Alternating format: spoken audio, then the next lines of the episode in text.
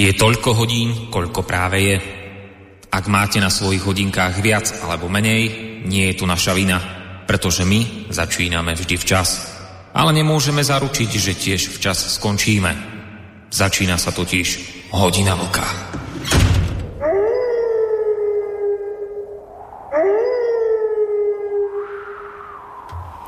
Príjemný dobrý večer, vážení poslucháči.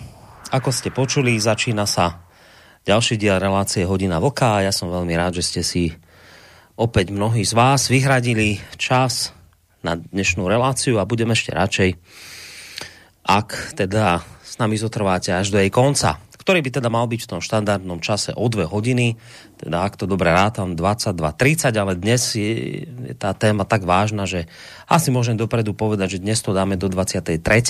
hodiny, ale teda nebudem predbiehať. Um, no ak dovolíte, ja by som túto tému, ktorej sa dnes chceme venovať, rád uh, začal prekvapujúco niečím, čo s ňou na prvý pohľad nejako nesúvisí. Uh, ide o udalosť, ktorá sa udiala na Slovensku pred tromi rokmi na mieste, ktoré je, myslím, pre mnohých obyvateľov našej krajiny úplnou neznámou. Na severe Slovenska, nedaleko krajského mesta Žilina, sa nachádza obec Kunerat. Je taká mali, maličká dedinka, ktorá je známa jednak partizánským odporom počas druhej svetovej vojny, a takisto aj takým veľmi pekným, nádherným zámočkom, ktorý sa v tejto obci nachádza. No, nádherným. Nádherným ako nádherným. On, tento lovecký kaštiel, kedysi nádherný bol. Ale dnes už veľmi nádherný nie je, pretože je z neho ruina. A to preto, lebo tento kaštiel viackrát vyhorel. O postihol ničivý požiar viackrát. A ten posledný požiar, ktorý sa tam udial, bol pred tými spomínanými tromi rokmi. Ja vám pustím teraz krátku časť reportáže vtedajšej z televízie Markíza. 40 hasičov bojovali s ohňom 3,5 hodiny, kým ho dokázali lokalizovať. Prieskum interiéru odhalil, že škody sú nenávratné. Požiarovské nebezpečné, zrutili sa tam stropy, postupne prehľadávame prízemia a poschodia. Statika národnej kultúrnej pamiatky je narušená a aj hasiči pracujú vnútri len veľmi opatrne. Nie je to nestabilné, celá tá budova. Požiar v zámku vzplanul zavčas rána. Spočiatku sa ho snažili zahasiť obecní hasiči, ale plamene boli čoraz mohutnejšie.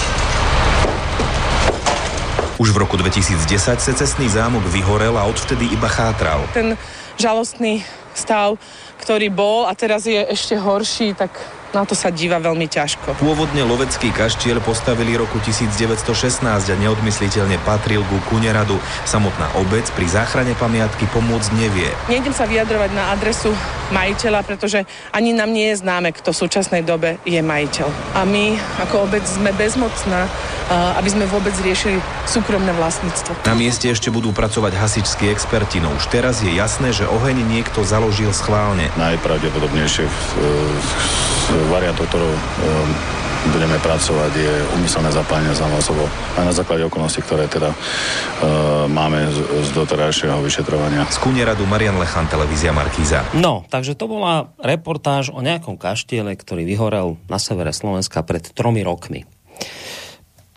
To zdánlivo naozaj vôbec nejako nesúvisí s našou dnešnou témou, ale to podstatné, čo v reportáži neodznelo, respektíve bolo tam len tak naznačené, že by za tým mohol, že by to teda mohlo byť podpálené nejako úmyselne. To, čo v tej reportáži neodznelo, a to, čo viem ja, je to, že medzi pospolitým ľudom v tejto oblasti e, sa hovorí taká vec, že je to také podozrenie hraničiace s istotou, že ten kaštiel vtedy pred tromi rokmi podpálil jeho majiteľ. A to preto, aby získal financie z poistky, ktoré aj nakoniec získal.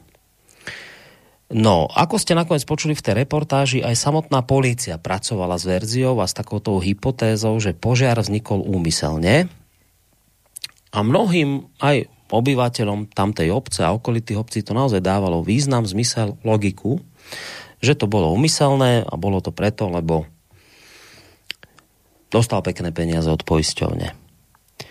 Ako to nakoniec celé dopadlo? Už tak, že nakoniec nikto nebol obvinený, pretože sa verzia o úmyselnom podpálení nakoniec vyšetrovaním nepotvrdila. Hoci indície boli silné, hoci policajná hypotéza o motíve dávala logiku, ale chýbali jednoznačné dôkazy, ktoré by bez akýchkoľvek pochybností potvrdzovali vinu majiteľa za vzniknutý požiar. A keďže sa žiaden takýto jednoznačný dôkaz nenašiel, musela policia napokon túto verziu, hoc ako populárnu a hoc ako pre mnohých jasnú, musela ju vylúčiť.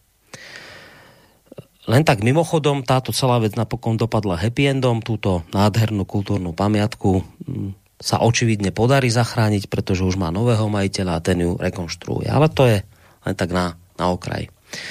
Pointa tohto môjho úvodu spočíva v tom, že na obyčajnej regionálnej úrovni, kde si v malej obci na severe Slovenska, ktorú mnohí ani nepoznáte, platí nekompromisné pravidlo, ktoré hovorí o tom, že podozrenia a hypotézy môžu byť akokoľvek silné, ale ak nie sú nasledované jednoznačnými a nespochybniteľnými dôkazmi, tak nie je možné podozrivú osobu obviniť a už vôbec ju potrestať. Zkrátka na obyčajnej lokálnej úrovni, na nejakej malej dedinke na severe Slovenska, sa uplatňuje tento princíp je zvláštne, že práve dnes, tri roky od tejto udalosti, nepodstatnej, vidíme na vlastné oči, prepačte, malá oprava, dnes po troch rokoch od tejto udalosti vidíme opäť, to slovičko opäť, som zabudol pridať, na vlastné oči, že to, čo sa tvrdo uplatňuje v malej dedinke niekde na severe Slovenska, vôbec nemusí platiť, pokiaľ sa niečo podobné odohrá vo veľkom meradle, napríklad na celoštátnej úrovni, a zvlášť vtedy, ak daná udalosť môže mať globálny dosah, tak to, čo sa uplatňuje na lokálnej, drobnej a nepodstatnej úrovni, tak zrazu nie je dôležité. Pri bezprecedentnej udalosti, o ktorej budeme dnes večer hovoriť, je nám zrazu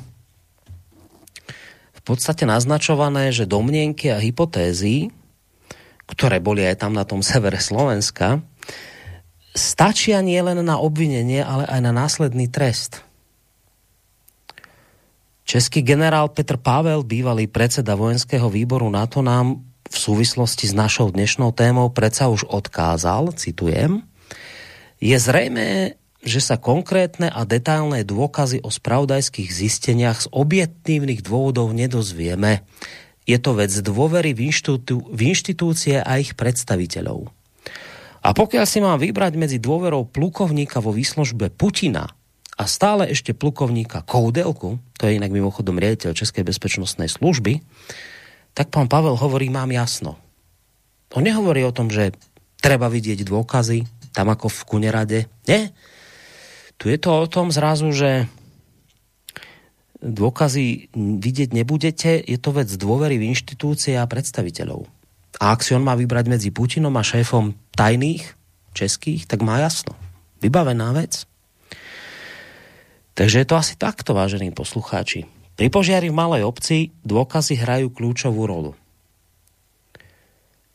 Ak by ste majiteľa tejto nehnuteľnosti, kde si v Kúne rade, v malej obci pri Žiline obvinili bez dôkazov, tak predpokladám, že by vám v schránke čoskoro pristalo trestné oznámenie od neho. Ale pri požiari, ktorý má potenciál zatiahnuť svet do vojny, do vojny, opakujem tretíkrát, do vojny, dôkazy vidieť netreba. Stačí vraj dôvera k inštitúciám a ich predstaviteľom aby som nezabudol, postačí dôvera k vybraným mainstreamovým médiám, ktoré z nejakého neuveriteľného dôvodu vždy disponujú tými ohromne tajnými informáciami, ktoré plebs, to znamená my a vy, za žiadnu cenu vidieť nemôžeme. Takže pri obrovskom probléme s nedoziernými dôsledkami si musíme vystačiť s dôverou v inštitúcie a s dôverou k autoritám. No mnohí politici a diplomati nám v tejto bezprecedentnej situácii tvrdia, že je to normálny, štandardný postup. Čo sa čudujete? Tak toto vraj chodí. Ale sú aj takí ako napríklad Peter Drulák, bývalý veľvyslanec Českej republiky vo Francúzsku, ktorý naopak v rozhovore pre Českú televíziu, alebo teda ČT24 povedal, ne, ne, ne, ľudia, pozor, nie je to v poriadku. Nie je to v poriadku, keď nemáme dôkazy jednoznačné. Pojďme si ho vypočuť. Představitelé vlády o tom takto mluví. E, tajné služby jednoznačně zdokumentovali e, tu věc. Za této situace ta reakce není, ani za této situace ta reakce není adekvátní? No, rozhodně není. Podívejte se, premiér v sobotu večer řekl, že si je vědom vážnosti situace a že na základě toho zveřejní všechno, co má. To už v pondělí neplatilo. Já jsem trochu skeptický k informacím, které přicházejí pouze ze spravodajské komunity, protože máme zkušenost v minulosti, že tyto o, informace byly opakovaně manipulovány. Takže mně skutečně nestačí jenom říci, že se to myslí bezpečnostní informační služba. Pro mě toto dostatečná evidence není. To, že je tomu přesvědčen premiér, vicepremiér, prezident republiky, pro vás není dostatečným dokladem vážnosti informací tajných služeb? Myslím, že ne, protože eh, v, opak, eh, v těch předchozích případech v historii, prostě když, se, když šli američané do Iráku a v řadě dalších, také vysocí političtí představitelé tvrdili, že jsou přesvědčeni o tom, že to, co jim dávají zpravodajské služby, je pravda. To znamená, já si myslím, že tady chceme, tady je potřeba toho trochu víc a pokud se toho spravodajská, pokud se pravodajská služba nemá čeho bát, tak ať to vyloží na stůl, protože ta situace je teď tak vážná, že už nemohou říkat, že je potřeba věci dále došetřovat, že, není, že není možné ohrožovat zdroje, protože my tady mluvíme o tom, že ukončujeme v podstatě svoje politické vztahy s Ruskem. A to by mělo být tedy řádně obhájeno. Nejenom odkazem na něco, co je někde utajováno. A co je to trochu víc, co byste chtěl slyšet? Já bych chtěl vidět ten plný tedy t, vše, všechny ty doklady, protože to, co máme k dispozici, je pouze to, že zde tedy dva uh, ruští agenti pobývali v daném období, nicméně toho, co, co, z, toho, co se, co, z toho, co se dočteme ve veřejném prostoru, není zřejmé, jestli ten areál vůbec navštívili, není jasné, jakou výpuštinu použili, není vlastně spousta věcí jasná. Jo? Takže já bych prostě e, jako asi u soudního řízení, když chcete někoho odsoudit, tak tam musí být plný řetězec jednoznačné evidence, který vede od pachatele tomu činu. A to zatím jsem tady nikde neviděl.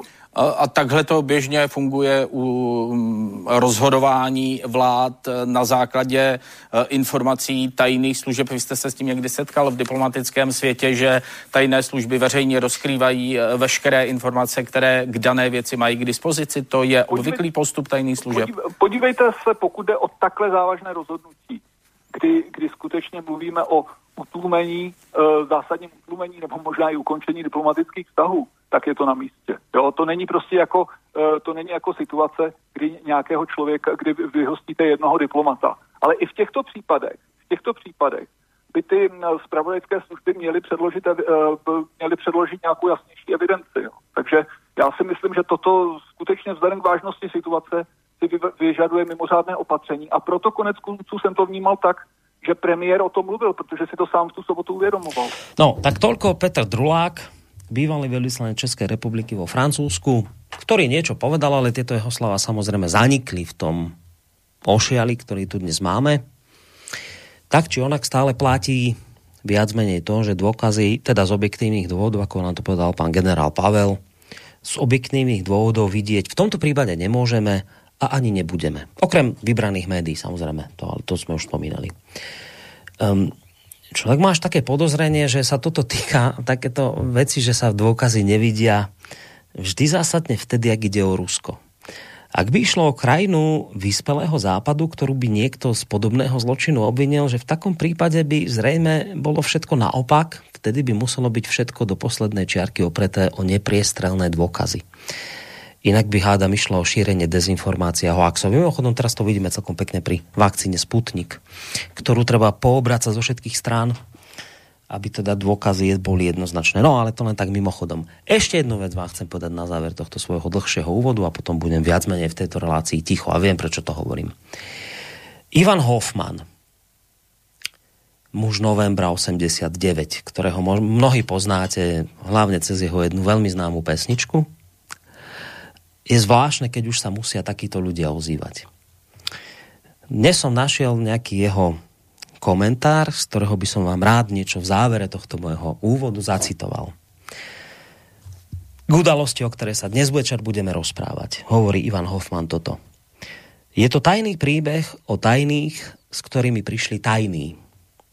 Nejaký čas ho budú držať pri mediálnom živote spriaznení novinári, vynášajúci na pokračovanie na svetlo tajné detaily. Ale bude to pravdepodobne iba mediálne živorenie v susedstve silnejších, aktuálnejších príbehov.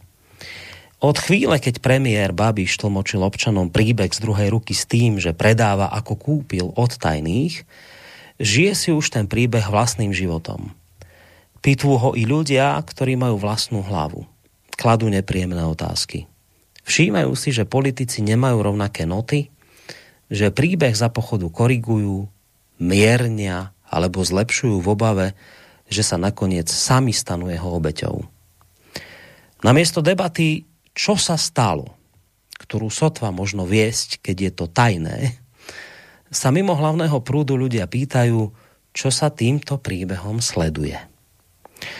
Úprimne a úprimné od politikov by bolo povedať asi toto. Nevieme, to sa musíte opýtať, ta, opýtať tajných. Je to ich príbeh a ich politická agenda. My sme len poštári. Viděli jsme tých, ktorí vystierali ruky, mali ich prázdne a ešte bola tma. Po našich uliciach odvtedy prešli veky, prebudili sme sa zo zlého sna.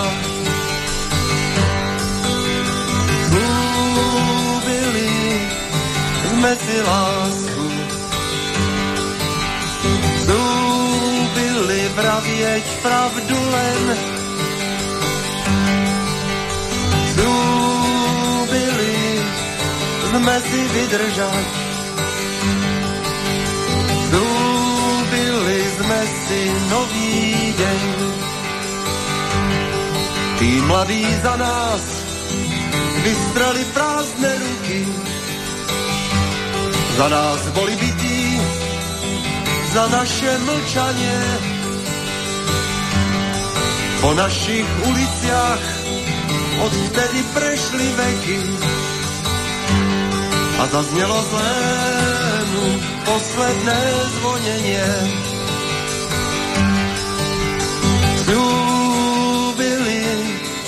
Sme si lásku. Zúbili vravieť pravdu len. Zúbili sme si vydržať.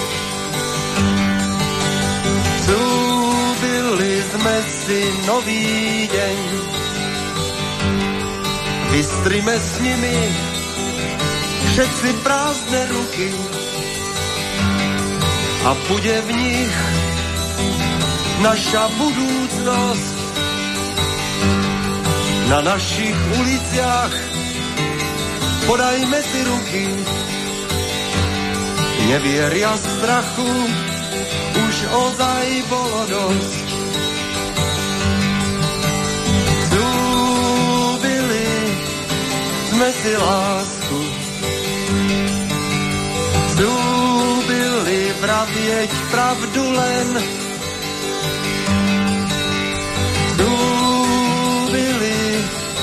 sme si vydržať. Dúbili sme si nový deň. Slúbili sme si lásku.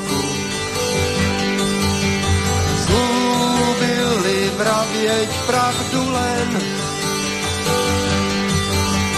Slúbili sme si vydržať.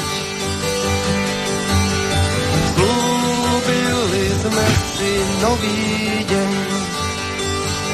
Tak Ivan Hoffman, ktorého som citoval, toto je tá jeho známa pesnička.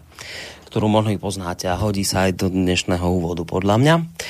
No, to všetko, čo ste doteraz počuli, vážení poslucháči, je samozrejme len jediný aspekt e, našej dnešnej témy. Ak by som v tomto svojom úvode sa mal poctivo venovať aj ďalším, e, bola by nakoniec celá relácia len o mojom úvode.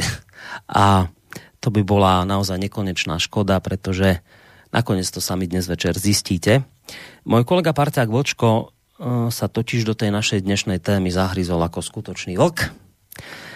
Tak ako to nakoniec e, pri podobných udalostiach už viackrát predviedol a vďaka tomu dospel k zaujímavým zisteniam, o ktoré by sa chcel dnes večer s vami podeliť. Niečo už sluboval vo včerajšej relácii Trikolóra.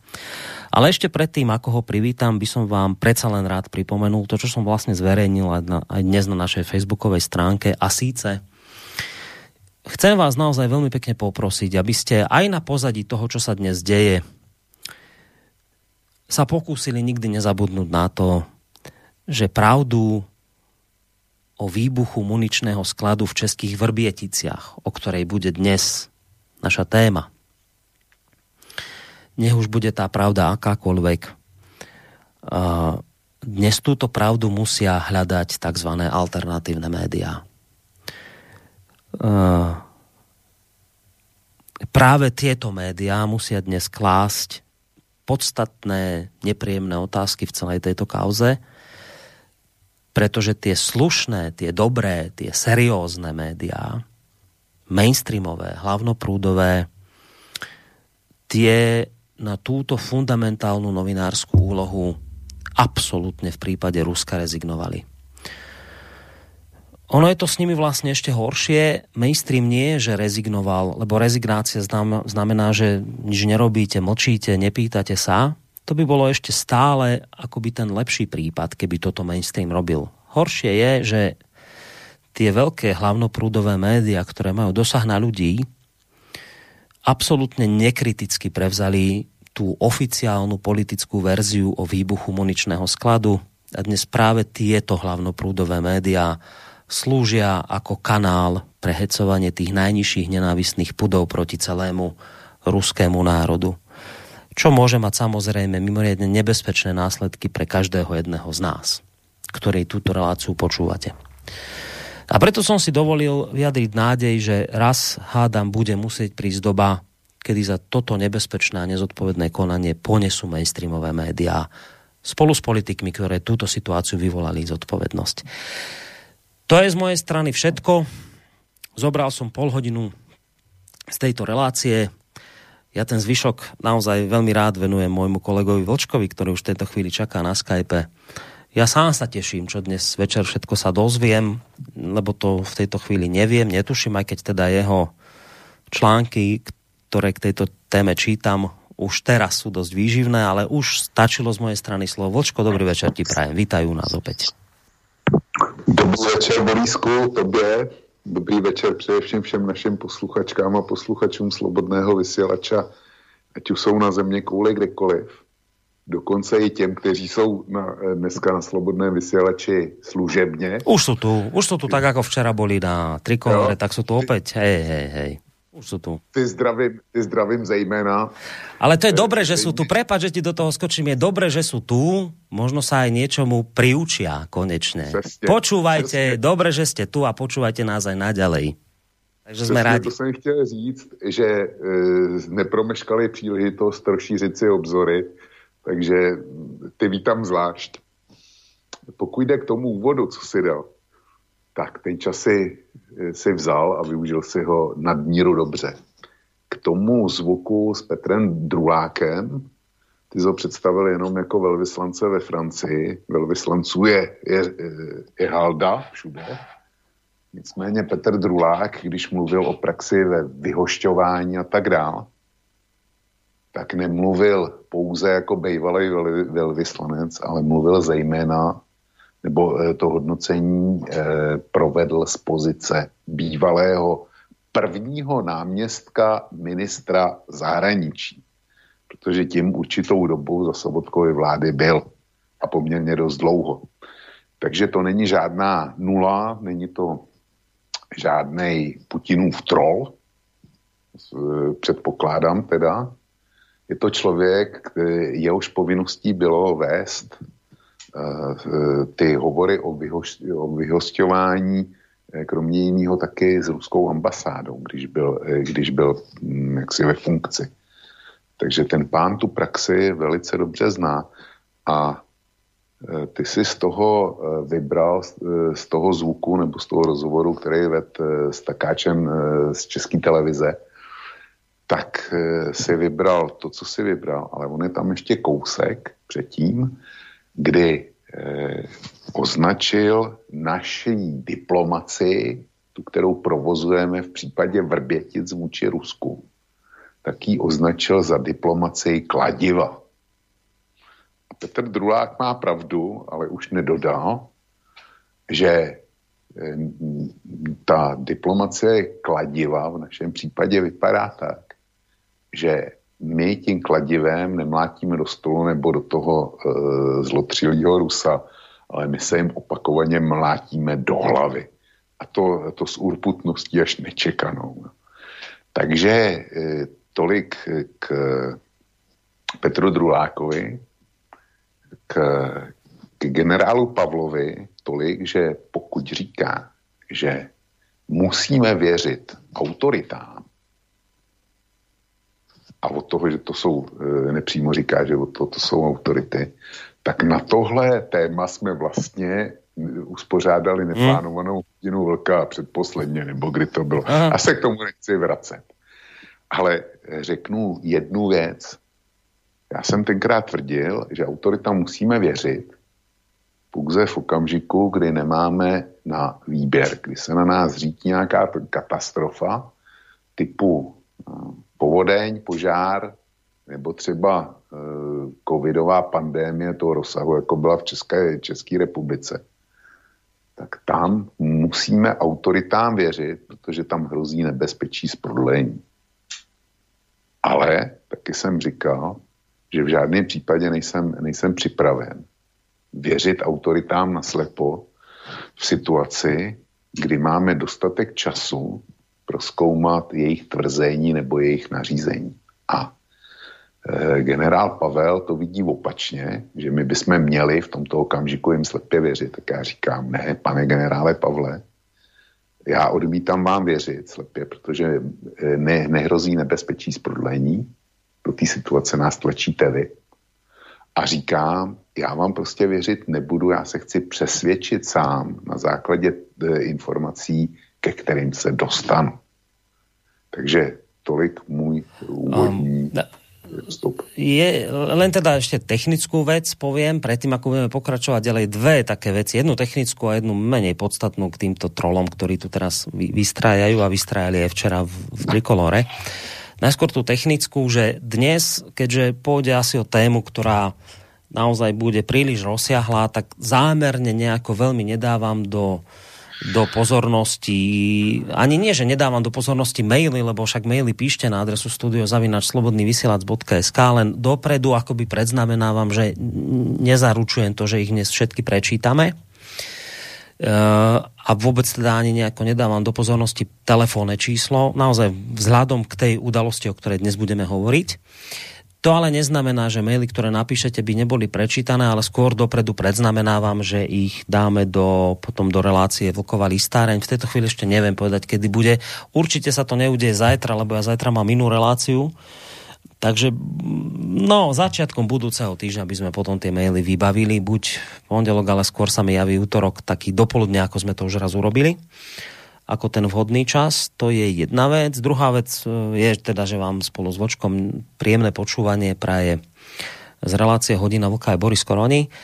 A tá tretia vec, tá, tak tým k tým Viete, že aj včera v tej trikolore, však do čerta dajte si aspoň už tú námahu, keď už tie maily píšete, to je pekné, že mám vždy iné meno napíšete aj z inej mailovej adrese, to je, to je milé len aspoň zmente tú dikciu mailu. Ono je to strašne podobné. Keď, keď by ste si naozaj to všimli tak nestranne, tak vy máte tú dikciu strašne rovnakú. Ono to fakt cítiť, že je to opísané z jedného centra. Takže skúste aspoň na tomto popracovať. Ja len k tomu vás tak chcem poprosiť, lebo je to smiešné. No. A tá otázka sa možno týka práve tohto, Vočko. Vieš, my tu už vysielame roky. A, a boli tu maily aj milé, aj nepríjemné, aj tak, ale fakt sme nezažili to, čo, sa zaži- to, čo zažívame teraz. Nejaký takýto túto trolovia pribehnú ešte pred reláciou a píšu a, a tak. Ono by to človeku tak akoby evokovalo niečo, že ide o veľa, že je to dôležité, že, že deje sa niečo, čo je asi fakt dôležité, keď aj my to tu vidíme, napríklad v tejto veci, že si niekto dál tú námahu, ktorú si nedal nikdy v týchto reláciách. Je to tak vážné? No pro ně asi jo, mě se nepte, já, já si nepíšu do relace, nepíšu řetězové maily, nešířím řetězové maily, eh, nikde netroluju, takže ten, kdo to dělá, tak tomu musí mít vážný důvod, protože ho to stojí e, nemalé úsilí, spoustu času a mm, jako, když tohle někdo vynaloží, tak mu, to, tak mu to za to stojí. Víš, e, já k tomu přidám jednu nepodstatnou maličkost. Já na kose nemám diskuze, takže trolové to mají těžký, do toho se nemůžou zapojit. E, mám na kose u každého článku hodnocení hvězdičkama nejhorší hodnocení, když ten článek je ti odporný, tak dáš jednu hvězdičku. E, na druhou stranu, když se ti jako super líbí, tak dáš těch hvězdiček pět. A mně se stává velmi často, že když tam přijde něco takového, kdy se účtuje e, s těma jedině správnejma, nebo kdy prostě razíš, to, to se stává kolegovi panu Leovi K., který ho tímto zdravím, protože nás určitě poslouchá. Ten je taky častou obětí. Zkrátka o půlnoci vydám článek a když to rozklikneš, eh, ten samý článek, eh, když se na něj podíváš eh, půlnoc plus pět minut, tak je tam, dejme tomu, 200 hodnocení za jednu hvězdičku. No? Je tam 200. A to se stává pravidelně a já jsem samozřejmě očekával, že teďko s těma vrběticema, s tím seriálem, tak eh, že se to prostě projeví zase. A ku podivu, žádný z těch článků, který se vážou k tomuhle skandálu, tak nebyl eh, tí, takto zasypán. Čili zdá se, že ten, kdo mě hvězdičkoval, těch 200 hvězdiček po půlnoci, pět minut po půlnoci, takže eh, se stal návštěvníkem hodiny vlka na slobodné vysílači. Mm. Takže já ho srdečně, srdečně vítám a konstatuju jednu věc. S těma hvězdičkama mě to vždycky děsně potěší, to mě má otrávit. A mě to vždycky děsně potěší, protože když se mi tam vyrojí, vyrojí 200 hvězdiček, 300 hvězdiček eh, za jednu eh, prostě s tím nejhorším hodnocením, tak si vždycky říkám, tak teď jsem trefil na komoru, protože přesně eh, mm. ozvali se přesně ti, tak jak jsem chtěl, že se to stalo. A eh, pocítil jsem zklamání u všech článků v Vrběticích, protože tam, tam se vůbec nezjevili. Tak jsem si je ještě dneska všechny přečet. Jestli jsem náhodou nenapsal něco špatně. Jo. Tak tolik můj komentář ja len jednu vec k týmto, k týmto milým ľuďom, ktorí nám to teraz vypisujú, že, alebo človeku, ja neviem, koľko ich je, to ma nezaujíma. Viete, my sme, samozrejme, tá, to množstvo ľudí, ktoré túto reláciu počúva, je dosť veľké. Ale tí, ktorí sa pravidelne do nej zapájajú, to je nejaká taká viac menej ucelená skupina. To vám teraz hovorím, že počúvate konečne toto rádio, tak vám niektoré veci vysvetlím. E, to je taká viac menej uzavretá skupina ľudí, ktorých nie je veľa a my tým, že zvukom vysielame už zo pár rokov, viete, ja tie mená viac menej poznám.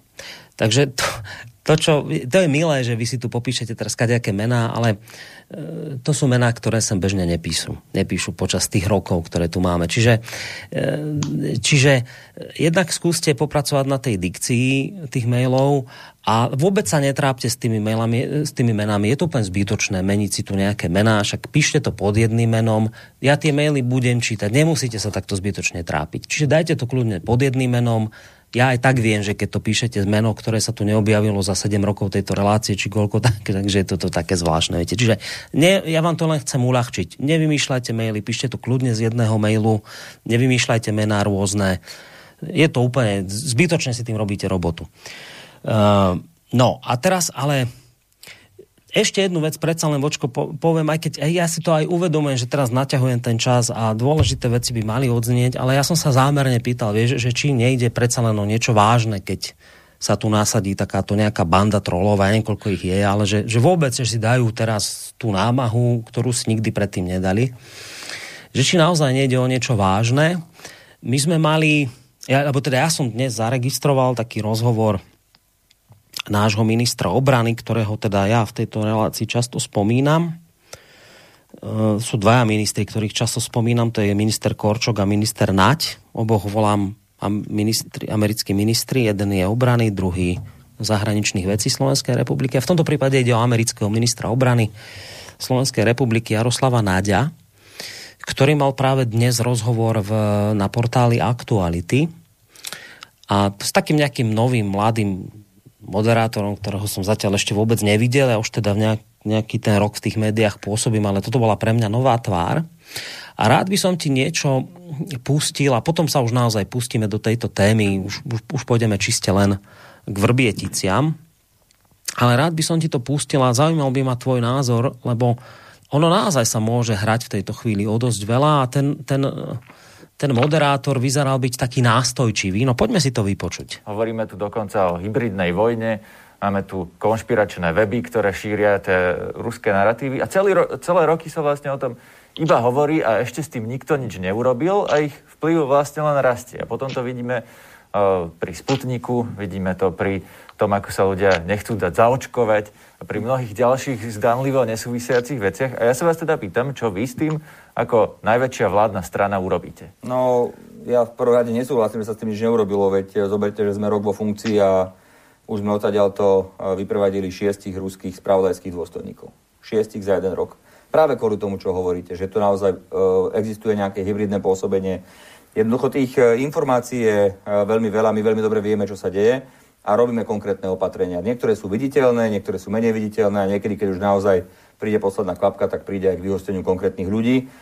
Skúsim vás teraz vrátiť eh, znova k tým konšpiráciám, lebo predsa len uh, vy hovoríte o vyhostení šiestich uh, ruských správodajských dôstojníkov, ale na druhej strane je naozaj možno polovica podľa jedného prieskumu občanov Slovenska, ktorá je nachylná veriť konšpiráciám. A to zrejme tým vyhostením diplomatov nevyriešite. Preto sa vás pýtam, čo je vaše riešenie na to, že polovica Slovákov verí často úplným nezmyslom. Tak, áno, e, je pravda, ale ja som to už povedal aj medzi riadkami a potom aj napriamo. Viete, vy síce šiestimi spravodajskými dôstojníkami nevyriešte ten e, problém, ktorý existuje, ale je to čiastkové riešenie, ktoré znamená okrem iného popretinanie konkrétnych prepojení personálnych a tie nie je veľmi jednoduché nahradiť, to je poprvé. Po druhé, povedal som vám, že robíme veľa vecí, ktoré sú viditeľné a potom robíme veľa vecí, ktoré nie sú viditeľné. A tak ako povedal predseda vlády, a to sa mi veľmi páčilo, sú veci, kde je treba robiť, ale nie o tom rozprávať. A to je presne tento aspekt. E, a potom samozrejme tu máte nejakú, nejaké dlhodobé pôsobenie, o čo sa snažia nielen vládne organizácie, ale aj rôzne mimovládne organizácie, a to je edukácia alebo vzdelávanie ľudí, ukazovanie im, e, čo sú pravdy, čo je vyslovene... Dobre, zatiaľ to ale nestačí. No tak e, nestačí, to je to spôsobené rôznymi uh, udalosťami. My máme naozaj aj geografické postavenie, aké máme, my máme aj históriu, akú máme. Tá situácia nie je jednoduchá na území Slovenskej republiky, dokonca by som povedal, že máme aj ako keby rozdelené územie uh, od Banskej Bystrice naľavo na také, ktoré je viac prozápadné, od Banskej Bystrice na napravo také, ktoré je viac provýchodné.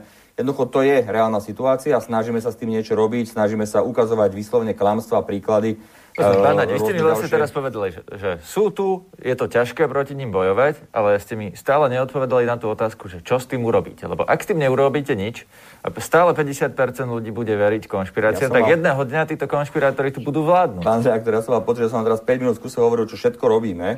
A, a opakujem, sú veci, o ktorých hovoríme a budeme to hovoriť a potom sú veci, o ktorých nehovoríme a budeme tak konať. No, čiže ste počuli, aj ty, Vočko, že ak nič neurobíme, tak nás, nám tu budú tí konšpirátori vládnuť. To musíte niečo s tým spraviť, pán minister. Preboha, robte niečo, zakážte, asi ich zakážte, alebo teda, ja neviem, či pozatvárajte, či čo, neviem. Ale teda už sa to začína hovoriť nahlas. Toto nahlas, nejaký premotivovaný moderátor sa trikrát spýta ministra obrany, eh, amerického ministra obrany Slovenskej republiky, pána Nadia, že čo idete robiť už, ale, ale a trikrát na tej otázke trvá, že, že ale povedzte, čo už konečne idete robiť, čiže a teraz vyplašenie, vraví ten moderátor, preboha tu 50% ľudí podľa nejakého ná, prieskumu prostě verí ruskej strane, že robte niečo, preboha živého, ve to tu prevezmu oprady. Čiže vočko, môže sa hrať oveľa, vieš, že, že oni naozaj môžu mať obavu, že pre Boha živého, však my tu máme v ohrození celú republiku. Možno to môže byť odpoveď, prečo sa tu teraz nejakí trolovia, ja neviem, či z presvedčenia, za peniaze, alebo pre, už ne, nebudem riešiť. Teraz trošku prestali písať, neviem, či sa vyplašili, a to je jedno. Eh, oni môžu byť tu teraz preto, lebo naozaj tu takáto reálna obava je.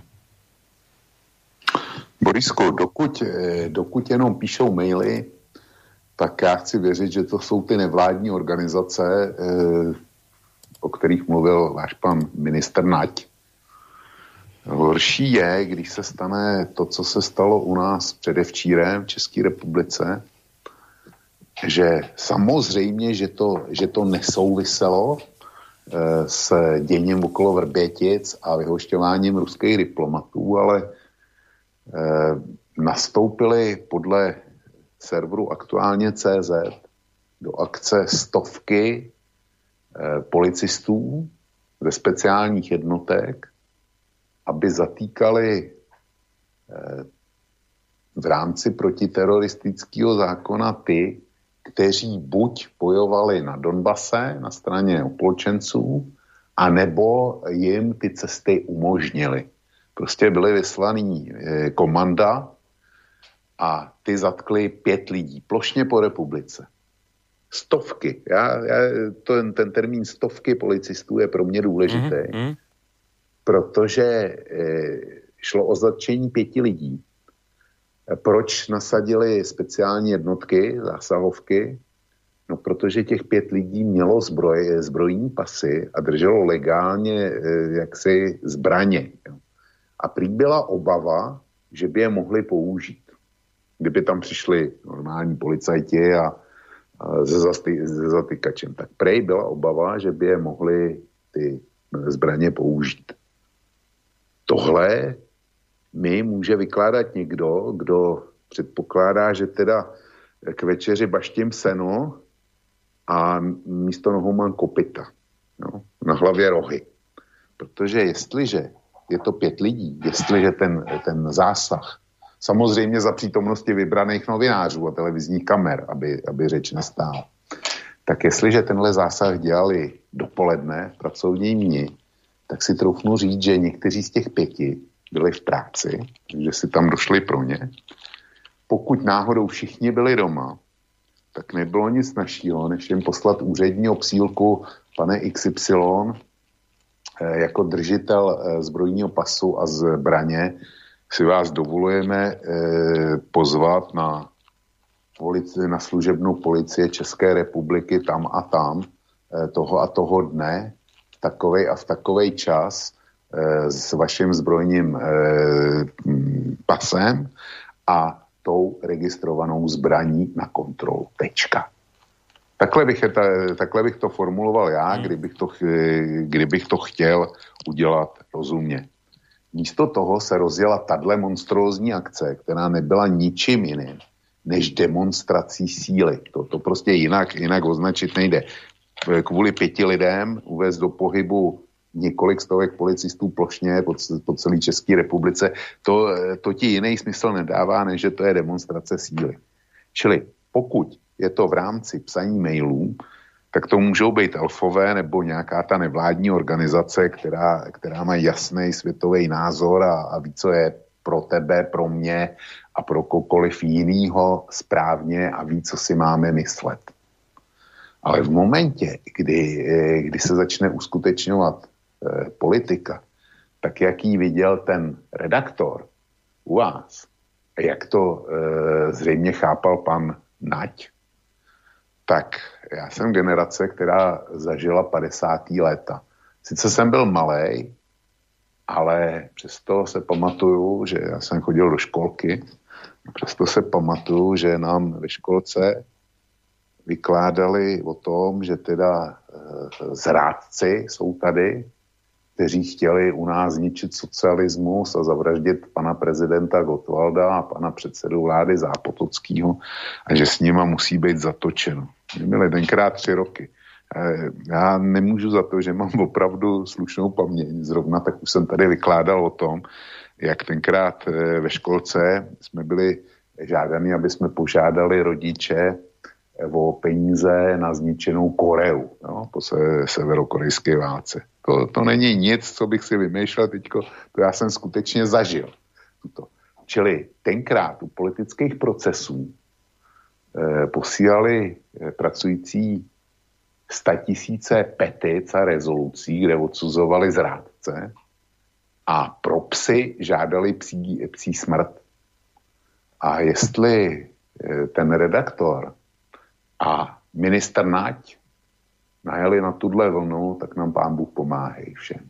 No, ty prostou pravdu. si toho pamätáš veľa, aj si čo to prežil, ale predpokladám, že proskripcie sa nezažil.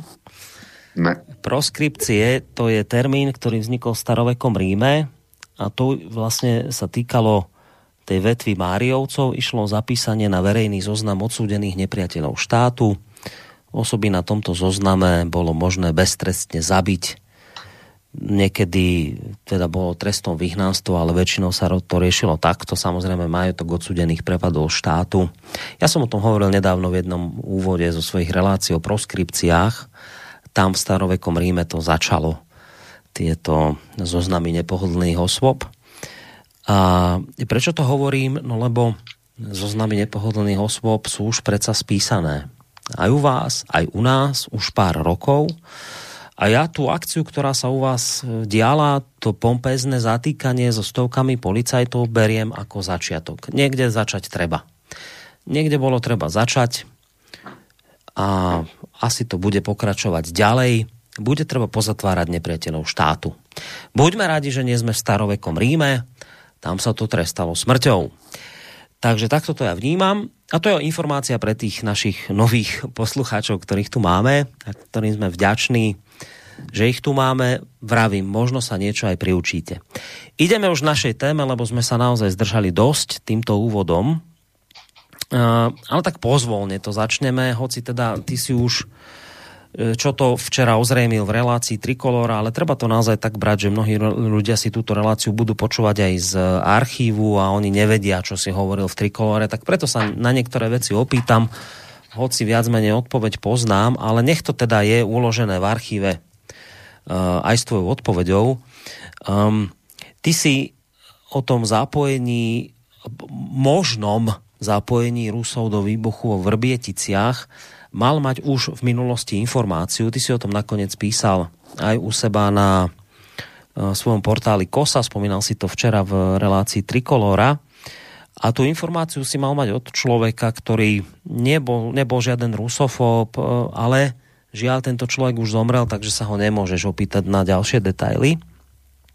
Samozrejme, že takáto informácia v predstihu, keď ešte o tom akoby nikto nehovorí, samozrejme, že takáto informácia v predstihu, návyše od človeka, um, ktorému dôveruješ, ak som to správne pochopil, bol, bol to tvoj bývalý kolega, keď takúto informáciu prostě dostaneš, tak naozaj sú to silné indície, ktoré naznačujú, že by za tým výbuchom mohli byť naozaj Rusy. Postupne ale teda ako vôbec celá táto kauza ide ďalej, ako sa vyvíja, ako pribúdajú kadejaké nové informácie, potom, ja neviem, koľko to je týždni od celej této udalosti. Ako je to vlastne teraz u teba? To ma fakt zaujíma. Já jsem to říkal včera. No počkaj, počkaj, počkaj. Či, či, vieš, ako to teraz je, že na jednej strane fakt e, je tu silná indícia, nemáš chuť toho človeka vôbec nejak spochybňovať, čak je to pochopiteľné, ale teraz po tom týždni všetkých tých informácií, ktoré sa tu vyrojili, um, mňa zaujíma, či sa, čo sa udialo u teba, či sa akoby to, to presvedčenie v správnosť tých indícií akoby potvrdila a utužila, alebo naopak sa udialo také niečo, že to tou tvojou vierou otriasa a stále sa ti to zdá celé akoby zrazu nedôveryhodnejšie. Borisku, já jsem to říkal včera na konci, na konci relace. Já e, prostě beru vážně tu informaci o tom ruském zapojení, ale to ruské zapojení v žádném případě nej, nejsou ty dva, který my z toho vidíme, to znamená ten Čepiga s tím Myškinem. Tak tyto, ty, tyto teda v každém případě nejsou, aspoň ne pro mě, na základě informací, které jsem dal dokupy z veřejně dostupných zdrojů. A v podstatě já jsem včera sliboval něco e, zásadního, co jsem co jsem nepustil ve včerejší relaci odkazoval jsem na e, třetí a závěrečný článek o Vrběticích, který vyšel na kose dneska. Ty jsi ho četl a já jsem si to nechal až na samý závěr.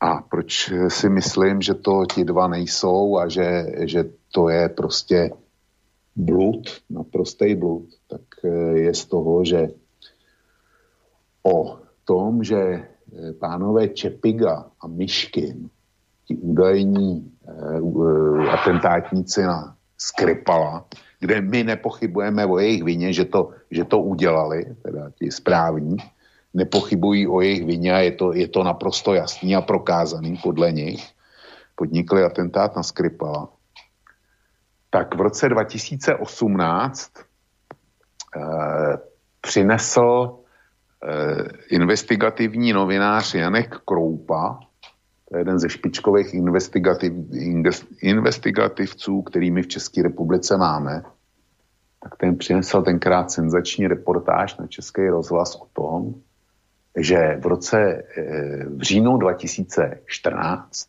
to je to období, kdy vybuchly Verbětice, se v České republice objevili agenti GRU eh, Čapiga a Myškin, ale v roce 2018 se tady neobjevily podle Janka Kroupy kvůli tomu, aby vyhodili do povětří sklady ve Vrběticích, eh, pár tisíc eh, lehkých pěchotních zbraní a nějaký náboje eh, do, do těchto zbraní.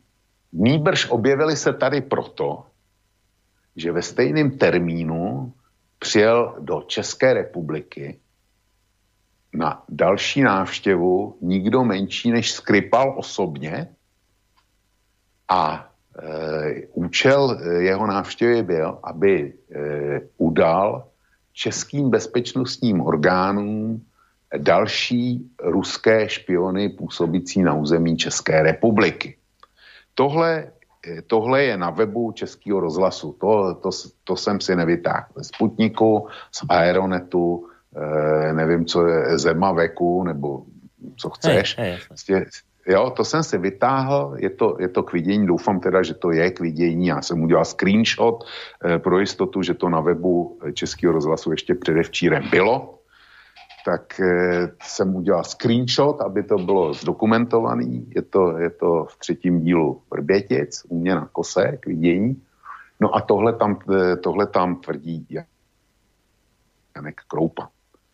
Jestliže eh, v roce 2000, 2014, ve stejném čase, co bouchly Vrbětice, tady byl doopravdy Skripal za tím účelem, co tvrdí Janek Kroupa a jiný, účel to mít nemělo, protože Skripal nebyla žádná nula spravodajská, ale Skripal byl náčelník personálního oddělení GRU v téhle pozici měl přístup k osobní dokumentaci každého zaměstnance nebo člena GRU, ať už byl na jakékoliv pozici a jakkoliv utajován.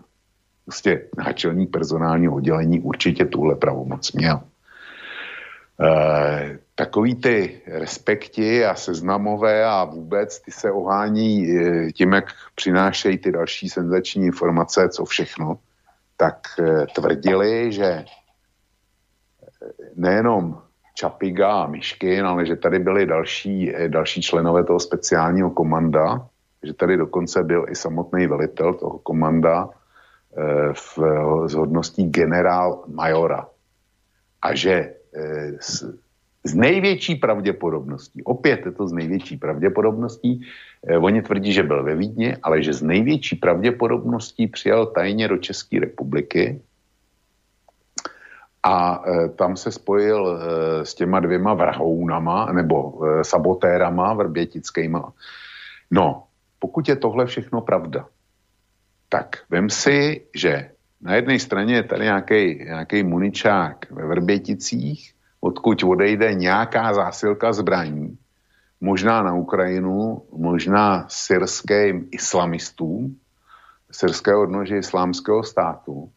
Může být, že to pro Rusy byl důležitý cíl, ale i kdyby odvezli všech těch 7 tisíc tun vojenského materiálu, co bylo ve Vrběticích v daném okamžiku uskladněno, kdyby to vyhodili do povětří všechno, jakože ne, tak podle mýho hodnotového žebříčku pro ně musel být, pokud ho chtěli opravdu zavraždit, jak se jim to, jak se jim to konec konců teda povedlo, eh, povedlo o pár let později.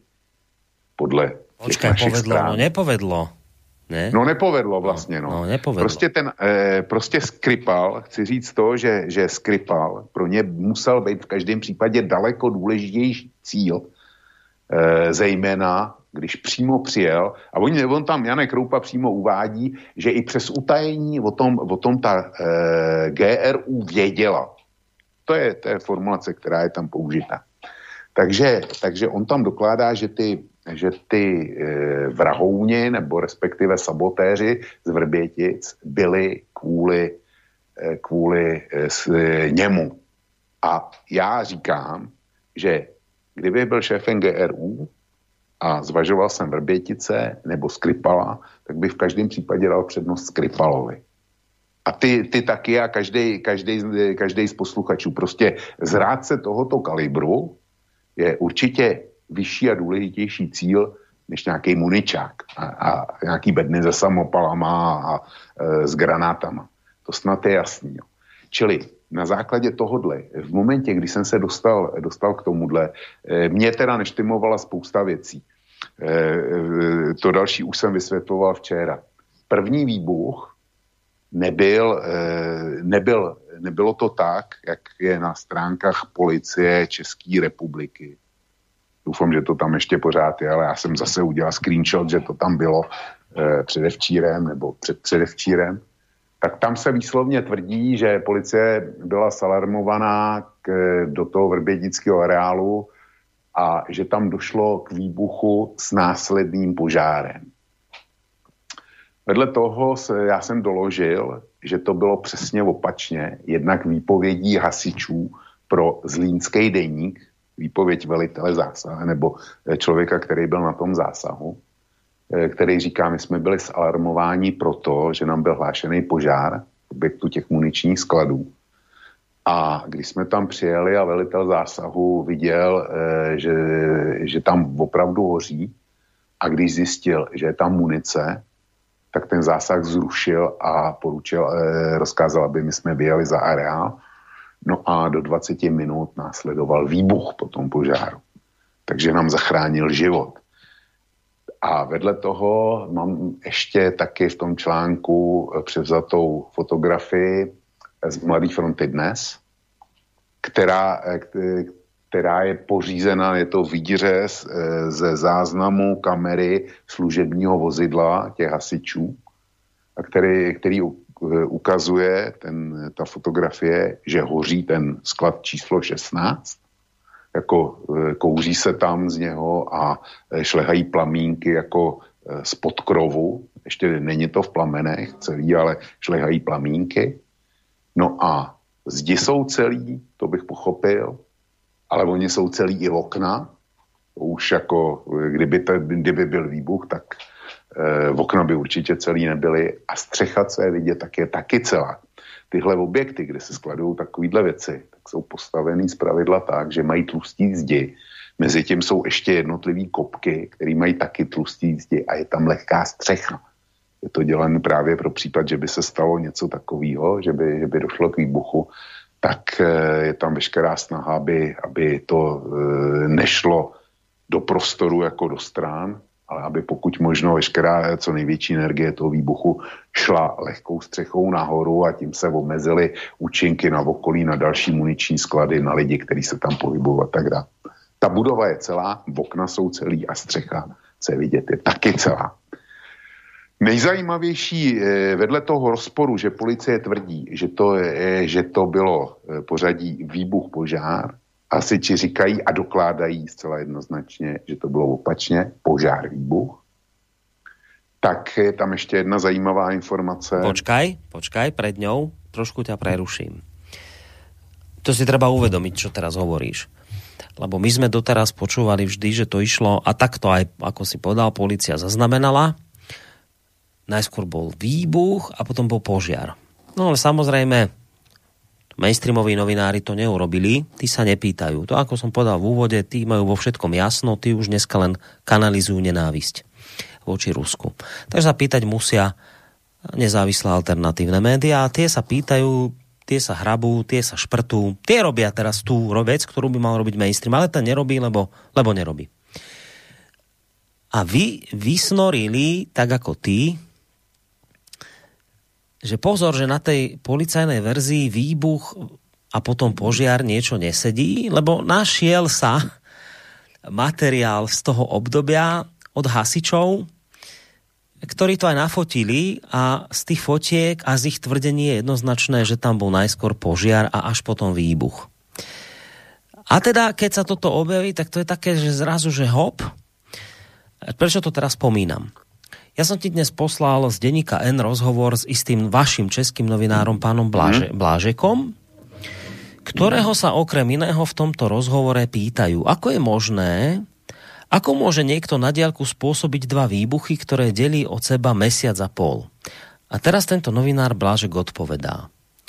Toto je jedno z bielých miest tých verejne dostupných informácií, ktoré o prípade máme. Tú technickú stránku veci nepoznáme, Spomína sa časovaná rozbuška, spomína sa dokonca nášlapná mína, ktorú mali odpáliť dvaja pracovníci, ktorí tam zahynuli.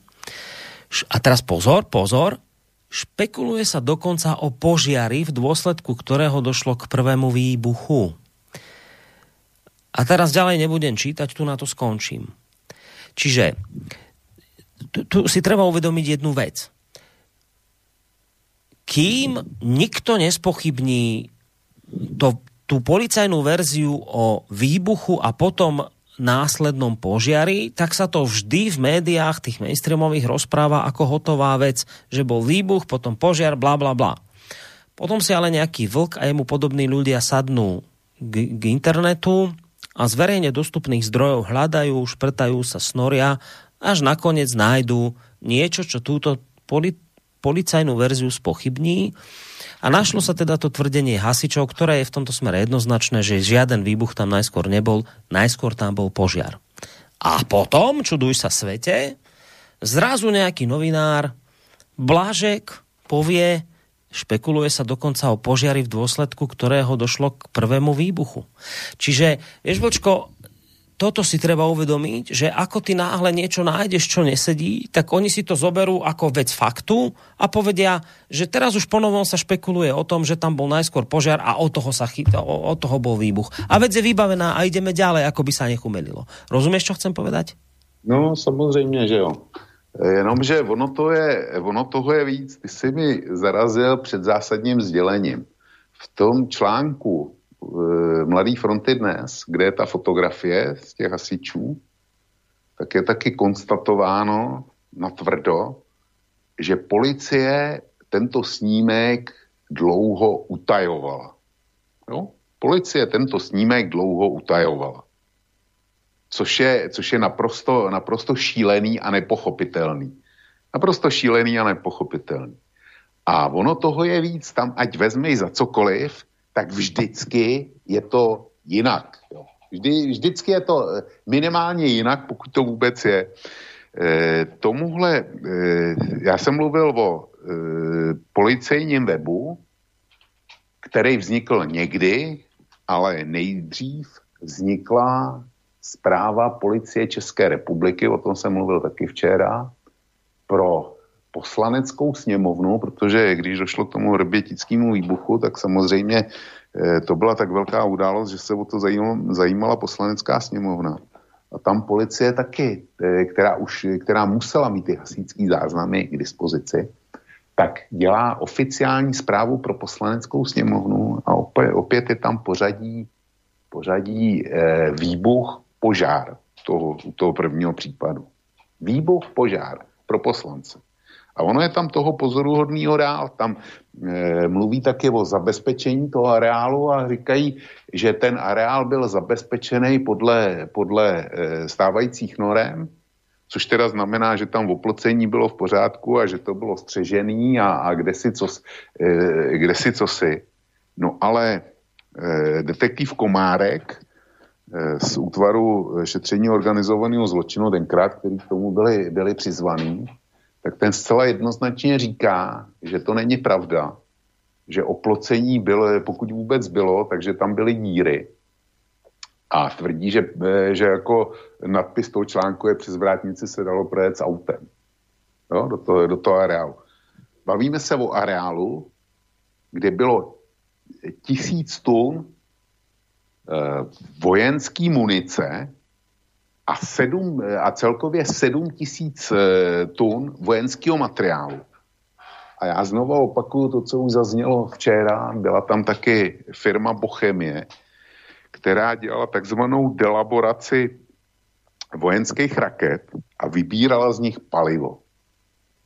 A to, to též dělala vaše, e, vaše podobná firma v Novákách, kdy došlo k výbuchu a e, podle toho, co jsem si přečet na Wikipedii, tak e, firma, firma byla zničená celá, e, byly škody v okolí té firmy v Novácích, v okno, v okna to tlaková vlna vytloukla v Prievidzi, což je 12 kilometrů daleko a e, byla poškozená elektrorozvodná síť, nebo možná i elektrárna v Novácích, takže Nováky byly e, nějaký čas bez elektriky.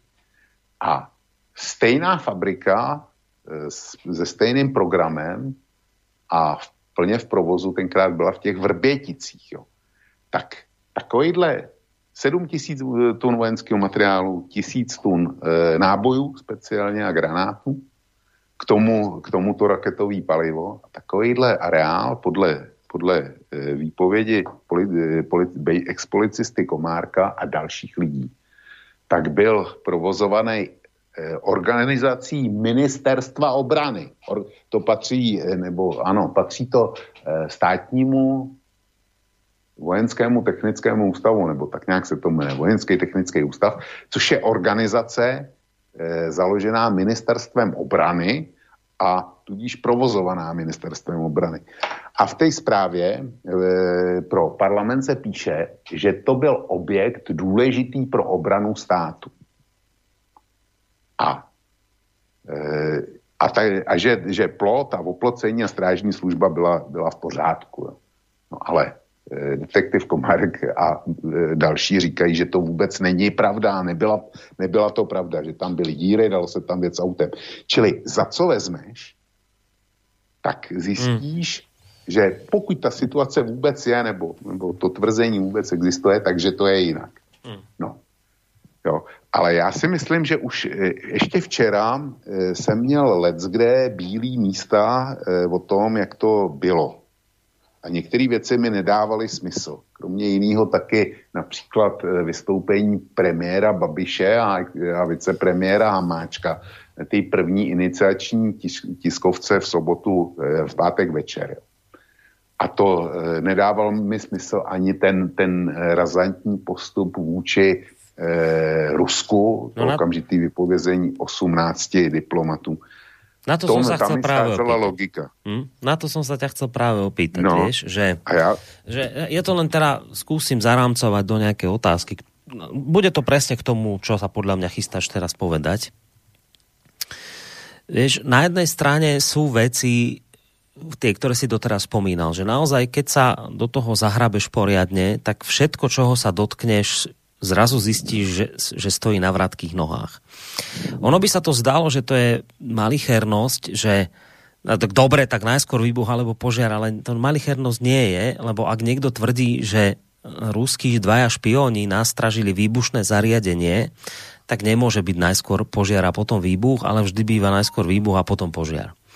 Čiže tu niečo nesedí. A keď potom nejaký novinár zrazu povie, a viete čo, hej, aj, aj takéto špekulujeme, že to mohol byť najskôr požiar, tak to čo znamená, že vlastne ste už zrazu spochybnili tú možnosť výbuchu? Čiže je to naozaj také, je to zvláštne. Naozaj, čoho sa dotkneš v tomto prípade, ak sa na, naozaj začneš k tejto veci akoby seriózne stávať a seriózne vážne otázky si klásť, tak čohokoľvek sa dotkneš, to všetko sa trasie. Na druhej strane, ale ja, si ne, ja si naozaj ne, neviem si to predstaviť. A to častokrát v týchto reláciách sme hovorili, keď príde vždy nejaká taká tá že nábeh na niečo konšpiračné, tak sa vždy držíme, a to hovorím aj tým trolom, ktorý nás teraz počúva, alebo tomu jednému, neviem koľko ich je. My sa tu naozaj vždy držíme toho, že uh, sa pýtame takú základnú vec, že vieš si predstaviť, že by teraz toľko to ľudí bolo zapojených do tejto konšpirácie, že teraz policajti by zámerne klamali, že teraz ten Babiš by tam vystupoval takto rázne, že by teraz vyhosťoval, že takúto bezprecedentnosť by urobil, že to je, človeku sa to akoby nechce veriť, že to, to oni, zkrátka, dobre, nie je to skôr o tom, že oni majú naozaj dôkazy, ktorými ani ty, ani ja nedisponujeme. Áno, môžeme sa tu baviť o nejakom požiari, výbuchu, je to zvláštne, nesedí to, ale že oni predsa len majú z týchto prostredia tajných služieb a na tom nakoniec nespolupracovala len Česká, Česká tajná služba, ale aj iné teda rozumejme asi americká tajná služba, čiže oni že naozaj musia disponovať takými dôkazmi nepriestrelnými, na základe ktorých bude potom váš Babiš, Hamáček, takto konať, že inými slovami, vieš si predstaviť takúto reakciu politikov, keby to nemali ošetrené jednoznačným nepriestrelným důkazem? Ano, já si to umím, umím představit a já jsem například nechápal, proč Babi s Hamáčkem eh, jednali tak, jak jednali, tak eh, prostě rychle, hystericky až hystericky proč hmm. Hamáček přišel s tou, eh, s tou verzí, že eh, k tomu si taky řekneš svoje, s tou verzí, že ta cesta do Moskvy, kterou plánoval, takže to byl klamný manévr, aby Rusy nepoplašil předčasně, tomu si jistě řekneš svý. A to prostě nedávalo smysl. Ale e, a pro mě ten začátek, to, to, byla, to, byla, to byl black box. Typická černá skřínka, kde si říkáš, že to nemá žádnou logiku. Ale ty už jsi se zmínil o tom článku z deníku N, rozhovor s tím, s tím e, žurnalistou Blaškem ze seznamu. A když jsem si to přečet a zamyslel se nad tím, tak e, se pokusím složit příběh, jak to mohlo být Neříkám, že to tak bylo, ale velmi pravděpodobně podle mě to tak bylo, protože pak už to začne mít e, logiku. Já už jsem včera, e, včera uváděl jako možnost, e, že vlastně inicia, iniciačním bodem některých těch zoufalých kroků vlády bylo vytvořit tady situaci, která by dala zapomenout na covidový debakl na dneska už skoro 29 tisíc mrtvých. Pořád jsme rekordmani eh, v počtu obětí na celém světě. 29 tisíc mrtvých, ne, necelých. Tak eh, jsem, ukaz, jsem říkal, že to je jedna z možností, proč ta kauza je takhle masivní a proč v ní jednáme tak hloupě, jak jednáme, že chceme, aby se zapomnělo na covid. Z volebních důvodů. Jenomže ten, ten e, novinář Blažek se na to vzpomeneš, tak ten tam říká něco v tom smyslu, v tom článku pro Deník N, že eh, v pražské novinářské komunitě kolovaly určitý zvěsti o e, ruské stopě ve Vrběticích. Já nevím, jestli říká od půlky března nebo od 20. března, od, od nějakého takového datumu. A když Hamáček s Babišem vystoupili na té tiskovce, tak do deseti minut na to vyšel ten zásadní materiál od, od Respektu, kde popisovali ty agenty, jak se sem dostali a kde byli a co, co jako dělali a tak dál. Prostě to, to vlastní odhalení. No a v zápětí vyšel článek na seznamu stejného typu, byť je psaný trošku jině, jinak, ale ten, ten vyšel zase v řádu, v řádu několika málo desítek minut. Čili bylo jasný, že ty materiály byly připraveny. Jeno, jen jen je pustit, eh, pustit ven. To, to muselo být připravený a jistě to pánové nesepsali eh, v pátek dopoledne. Já si spíš myslím, že zatím proč k tomu došlo, eh, k té aféře eh, došlo a zejména takovýmhle způsobem a proč Babiš za máčkem tak hysterčí je, že eh, skutečně ty, ty zvěsti se vy, vyrojily, ti správní novináři dostali detaily, můžeme hádat asi od koho je měli, a že měli připravenou publik, o publikování a Babiš a Hamáček se toho nějakým způsobem domákli a věděli, že jim schází možná hodiny, možná, možná několik málo dní. A kdyby to totiž vyšlo předtím, než oni by udělali tu tiskovku a udělali ty hektický, hysterický opatření vůči ruské ambasádě, tak by vypadaly jako naprostý troubové a hledalo by se, od kdy o tom věděli, jestli o tom věděli, od kdy o tom věděli a jak, e, a jak to, že nic neudělali, když teda informace jim tajná služba předložila tehdy a tehdy Babiš přiznal konec konců, že e, byl seznámený sedmýho čtvrtý.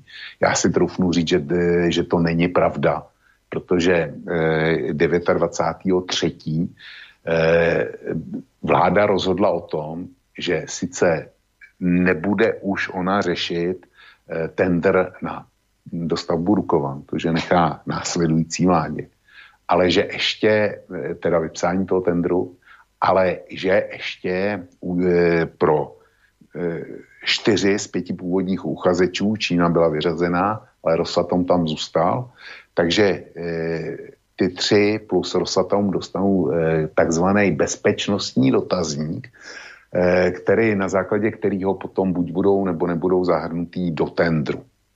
Byl z toho u nás velký skandál, že teda ten Rosatom a ten bezpečnostní dotazník vypracovává, protože to, to ještě jede, to jsem se taky zajímal, tak to vypracová takzvaná bezpečnostní trojka, což eh, teda bezpečnostní šeska, což jsou tři české tajné služby, eh, ministerstvo vnitra, ministerstvo zahraničí a kde je ten šestý, to, to mi teďko vypadlo, ale to není důležitý. Eh, zkrátka, tři tajné služby to mě mají vypracovávat. Jo. Já si neumím představit, že, že by tajné služby v okamžiku, kdy oni mají vypracovávat bezpečnostní dotazník, a museli už mít informace o tom, že teda ty rusové a vrbětice k sobě patří. Takže by vládu nevarovali a neřekli, podívejte se. Eh, bezpečnostní dotazník pro Rosatom při našich zjištěních, že Čepiga a Myškin a Vrbětice je naprostý nesmysl a ten Ros, Rosatom prostě to, to, toho nemůžete, jestli jste přičetný, tak ho nemůžete vůbec ani obeslat, tak ho škrtněte rovnou. Podle mě takováhle komunikace by musela být. Pokud bezpečnostní služby nechtěly um, vládu úplně znemožnit a odstřelit tím, že by to zatajili. Ale jo, čili tohle je, tohle je naprosto zásadní věc. K tomu klamání ještě, eh, jako k té klamní cestě ještě jedna další věc. E, tu jsem zdokumentoval 14. čtvrtý, to znamená tři dny před tou tiskovkou, o čtyři dny, tak eh, vystoup, tak Hamáček na svém Twitteru oficiálně oznámil, že když Biden uvažuje o tom, že by se někde potkal na území třetího státu s Putinem a dal to veřejně najevo, tak tam s hrdostí oznamuje, že pověřil českého velvyslance Hinka Kmoníčka ve Washingtonu a e, Pivoňku v Moskvě tomu, aby oběma stranám nabídli Prahu jako místo tohoto setkání.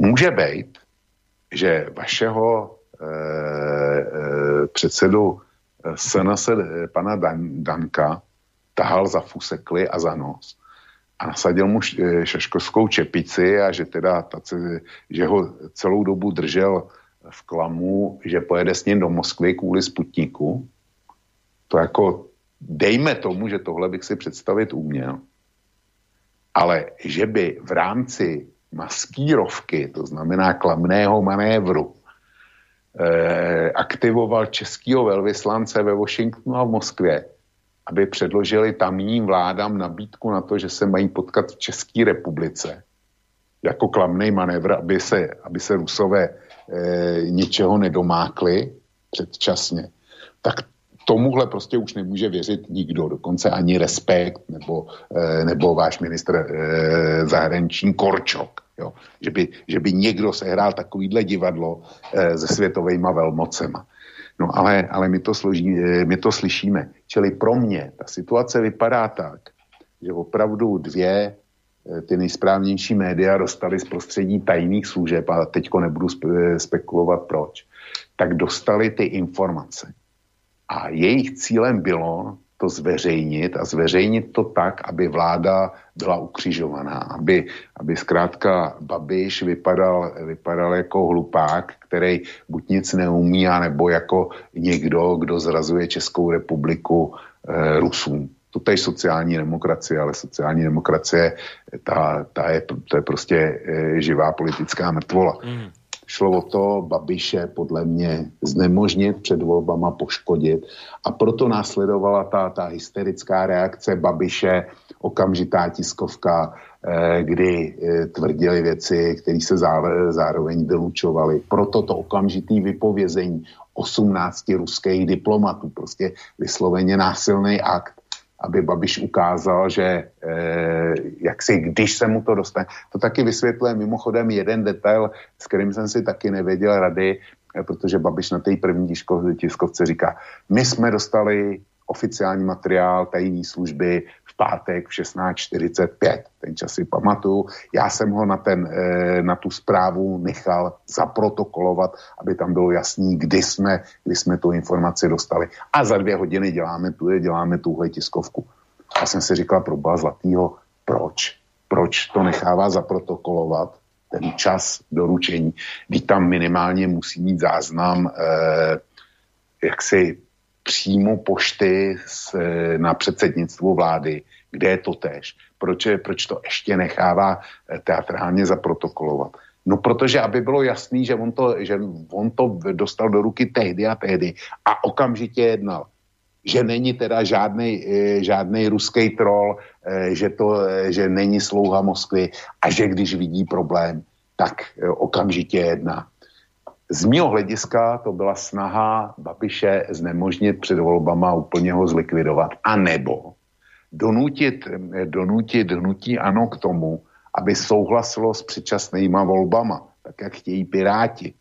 Jo, a opozice, zbytek opozice by s tím eh, neměl žádný problém, ale myslí si, že to není dělatelný. Ale donutit Babiše, eh, prostě dostat ho pod takovýhle politický tlak, který by nemohl ustát, tak si myslím, že to byl pokus o to, Eh, o předčasné volby, aby se nečekalo až do e, října u nás, to znamená do oktobra, kdy dej část preferencí Babišovi může vrátit, protože bude proočkováno, protože covid v létě zeslábne a lidi začnou mít jiné starosti a tak dál. A tak, jak Babiš se poškodil svou, svým totálním debaklem a neschopností ohledně covidu, tak eh, by eh, mu to mohlo eh, potom pomoct.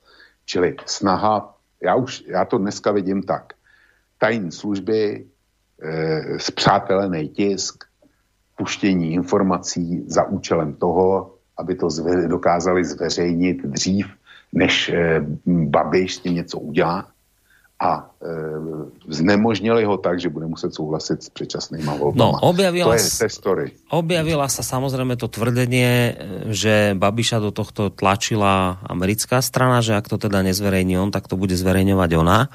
Um, naznačuješ teda že tá strana, ktorá toto všetko spískala za tým účelom, ktorý si popísal, nerátala s tým, alebo teda nepredpokladala, že bude Babiš takto rýchlo konať, že aj s Hamáčkom, že skôr budú akože zatlkať a tváriť sa, že, to, že o tom nevedeli a že potom ich na tomto dostanú, že ne, nečakali na takúto rýchlu reakciu Babiša? Nepočítali s tím? No, já si myslím, že, eh, že nepočítali s tím, že se to Babiš vůbec doví, že oni ty materiály mají. Jo. Takhle, takhle to asi, eh, takhle bych si to eh, namaloval tu informaci o tom, že Babiše přinutili američani, to mám samozřejmě taky a, a, a otisk semí, s tímhle přišlo Echo 24. To, ty to jako rozpracovávají tuhle možnost, ale nepředložili k tomu žádný důkaz. A dobře ví, že já nejradši pracuji podle Okamovy břitvy. To znamená, že pro mě ty e, nejjednodušší varianty jsou nejpravděpodobnější. Já si říkám, že je plno vysvětlení, proč, co by se Američanům hodilo a proč, proč by ten tlak vyvinuli. Ale a vzpomíná se z pravidla dostavba Dukovan a z pravidla teda Sputnik a ještě podobný, podobný další věci. Samozřejmě, že američani nechtějí, aby dost, Dukovany dostavili eh, Rusové a aby tu zakázku nejlépe dostal Westinghouse. Samozřejmě Rusové, že američani nechtějí, aby se očkovalo Sputnikem. To je, to je bez debaty. Nicméně v době, kdy my vyhošťujeme americký diplomaty a voláme po solidaritě ostatních zemí, aby vyhošťovali taky, tak jede, jede do e, Moskvy osobně saský minister, e, ministerský předseda Krečmer e, z Merkelové strany CDU. Chce tam podepsat kontrakt na dodávky 30 milionů dávek vakcíny a bavorský premiér Sedr chce dalšího 2,5 milionů vakcín Sputníku. Jo, a vedle toho tam má ještě e, další agendu e, Krečmer, ten tam otvírá v Moskvě e, speciální výstavu e, z m, děl, které jsou v Dražďanském cvingru. Je to výstava Romantici, On to tam jede, jede slavnostně otevřít a nějaký Česko a Vrbětice ho vůbec, vůbec nezajímají. A říkám, to není, to není eh, premiér za Dílinke nebo za SPD, to je premiér za eh, Merklový CDU a jede tam v těchto dnech. A eh, německý média jsou z toho auf a eh, Frankfurter Allgemeine napsal eh, článek, tuším, že to byl Frankfurter Allgemeine, Eh, Putinova výhra. Jo. Takhle, takhle, to tam, eh, takhle to pojímají německý média. A to se děje v době, kdy my hysterčíme. A jak říkám, američani, ten tlak umím si představit, že by se jim to hodilo. Ale už včera jsem říkal, Rosatom, protože, protože tender vypíše příští vláda, která pravděpodobně bude bez Babiše a bez sociální demokracie a Zeman na ní nebude mít e, v podstatě žádný vliv pokud nějaký, tak e, Rosatom byl mrtvej. Ten, ten prostě do těch Dukovan nemohl. E, opoziční strany, ten demo, takzvaný demoblok u nás, ty ho tam za žádnou cenu nepustí. A se Sputnikem je to to samý. Vidíš to nakonec u vás na Slovensku. Hej, no, u vás Čili... majú vyhrať vlastne podľa prieskumu Piráti a Stan, čiže tam je jasné, že títo by ho tam v živote nepustili. O tom hovoríš vlastne. No, no jasný plus oni budou muset do vlády dobrat, aby měli, aby měli sto, aspoň 101, tak budou muset dobrat ODS, TOP 09 a Lidovce, tý druhý koalici. No a to je, to je prostě, já si neumím představit, eh, mm, jak si eh, protiruštější se skupení, než je ta koalice spolu vedená ODS. No. Čili Rosatom byl mrtvej, Sputnik je mrtvej, to je u nás, to je i, i bez Vrbětic. Jo. Takže já na ten americký vliv nevěřím, když mi doklaplo, že, že to mohlo být kvůli, kvůli volbám, kvůli úplnému znemožnění Babiše u nerozhodných voličů. Podle mě je to tak. No počkej, americký vplyv neveríš, ale... No, Čiže Američanov z toho akože vynechávaš v zmysle, že nešla ta informácia od amerických tajných služieb? S ktorou to potom ne. pracovali tí, ktorým to takto zapadlo do kariet? To ne, to, to samozřejmě ne, ale vynechávám ten americký tlak, eh, o kterým e, píše Echo 24, že američani tlačili na Babiše, aby okamžitě začal jednat, protože jinak, ta, ta hrozba není dokončená, e, nevíme, co jinak, tak já si myslím, že tohle američani nepotřebovali, že Babiš jednal v nouzi, protože dostal nějaký echo. Vždyť on má mediální impérium tak to by bylo, aby jeho novináři někde něco nezaslechli a neulovili. A já si myslím, že byl varovaný a proto, proto jednal sám takhle iniciativně. Hmm. Dobré, potom sa dostaneme k jednej také, podľa mňa celkom dôležité otázke, len e, najskôr jedna vec k tomu, čo si hovoril a k tomu vyšel aj na argumente dnes, na portále Argument zaujímavý článok, ja len teda prečítam názov a Perex, jak se to dělá, sa to volá.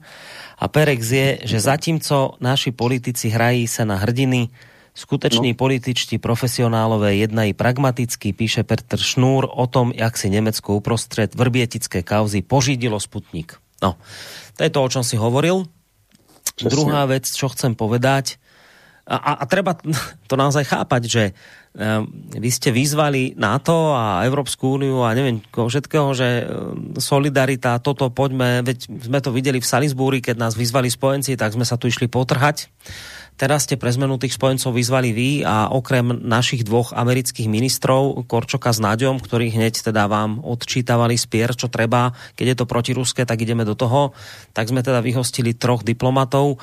Nejako sa to NATO ani celá tá Európska únia nemá veľmi k solidarite, keď tam dnes pobalské krajiny, ktoré vyhostili všetky tri, Estonsko, Lotyšsko, Litva, nejakých štyroch, a nie že po štyroch, tieto tri vyhostili dokopy štyroch Eh, veľvyslancov ruských z nejakej solidarity.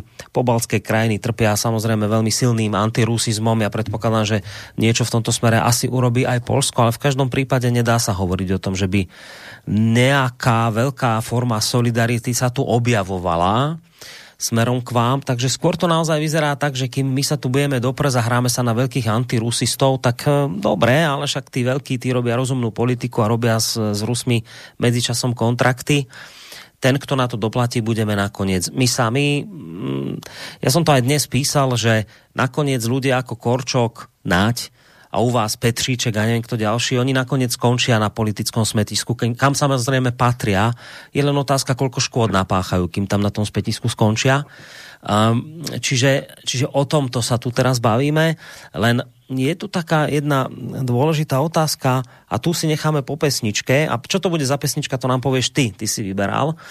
Len otázka je, že a to už naozaj sa dá dnes robiť všetko takto bez toho, že by niečo na tom bolo pravdivé, že mohlo by to byť celé toto úplne vymyslené, to sa mi nechce veriť. Tak o tomto sa skúsime porozprávať možno po pesničke. Ale čo si ideme zahrať, Vlčko, povedz. No, zahrajeme si písničku od Pepinose, která se jmenuje Já jsem agent CIA. A e, jenom pro informaci, jo, já věřím tomu, že ji mnozí znají, určitě moji, moji vrstevníci, protože Pepanos, což byl, což byl undergroundový zpěvák, eh, tak ten ji hrál po pražských, eh, zejména studentských klubech už někdy v 70. letech. Jo, a proto, proto, ten, proto ten název Já jsem agent CIA. A to se za komoušů mohlo tohle. Takže když si slova, já jsem agent CIA vyměníte za slova já jsem agent ruský, tak všechno ostatní potom už sedí. Ta písnička je podle mě jako ráno. Tak, tak si dáme teraz takú veľkú, pesni, veľkú prestávku, jedna vočková pesnička a potom po nej jedna moja a budeme samozrejme v debate pokračovať ďalej.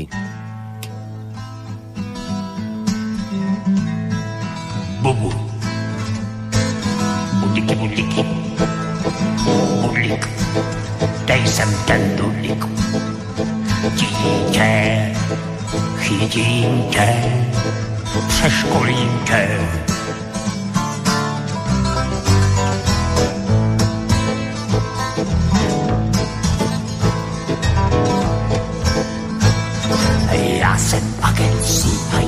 jsem nebezpečný a jsem zlej. Já jsem agent CIA, jsem nebezpečný a jsem zlej. Jsem zlej, jsem zlej, strašně velmi zlej. Bu, bu, bu, bu, bu, bu, bu, bu, bu. Bu, bu. sebou.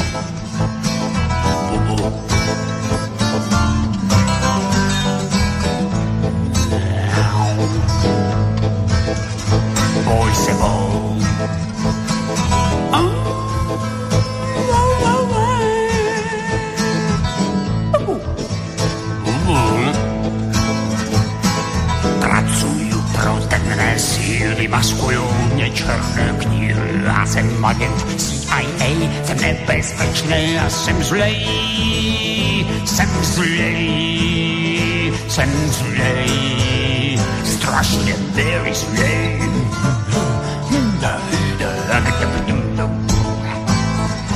Ulisy, ulisy, ulisy, za ulisy, ubu.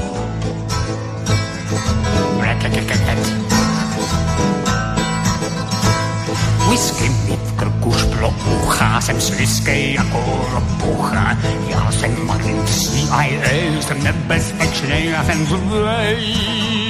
Jsem zlej. Jsem zlej. Strašně very zlej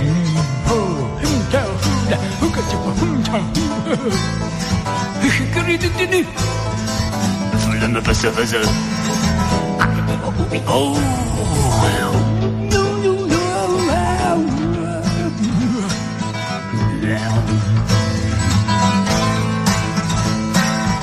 Dolary všetcičko udělám uf matičko. Ne jsem agent CIA, jsem nebezpečnej a jsem zlej. Jsem zlej, jsem zlej, strašně zlej. Strašný vácky, příšerňácký, okrutňácký, smrtelňácký zlej.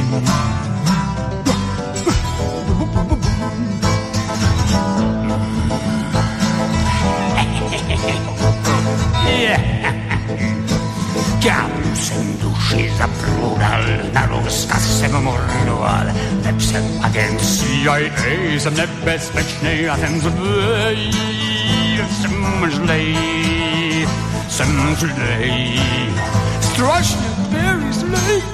Bu, bu, bu, bu, bu, bu, budliky, budliky, dej sem ty knedlíky, jsou to tajná schránka.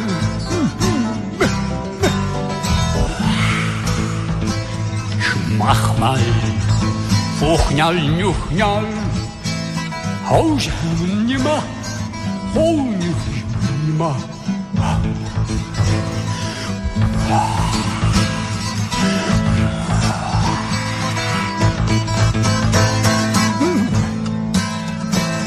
Mam wysylaczków nocni girce, a kulomec krytej w serce. Já jsem agent CIA, jsem nebezpečný a jsem zlej. Já jsem zlej, jsem zlej, strašně very zlej. Bubu.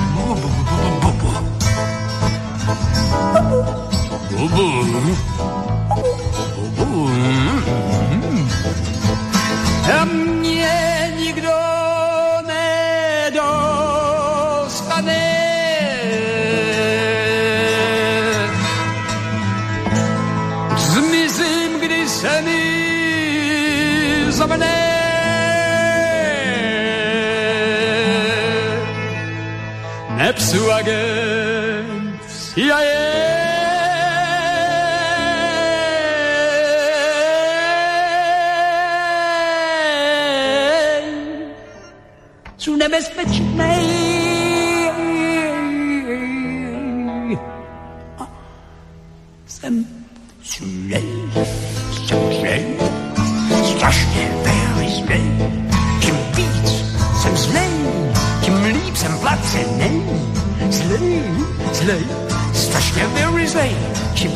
Zlejší, tím líp jsem placenější. Vaha, vaha, na mě si dej bacha. Nebo já, nebo já jsem strašně very, very příšerňácky.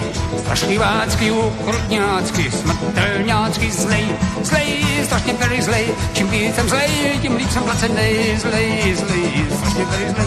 Čím víc jsem zlej, tím víc jsem bla bla bla bla bla bla bla bla bla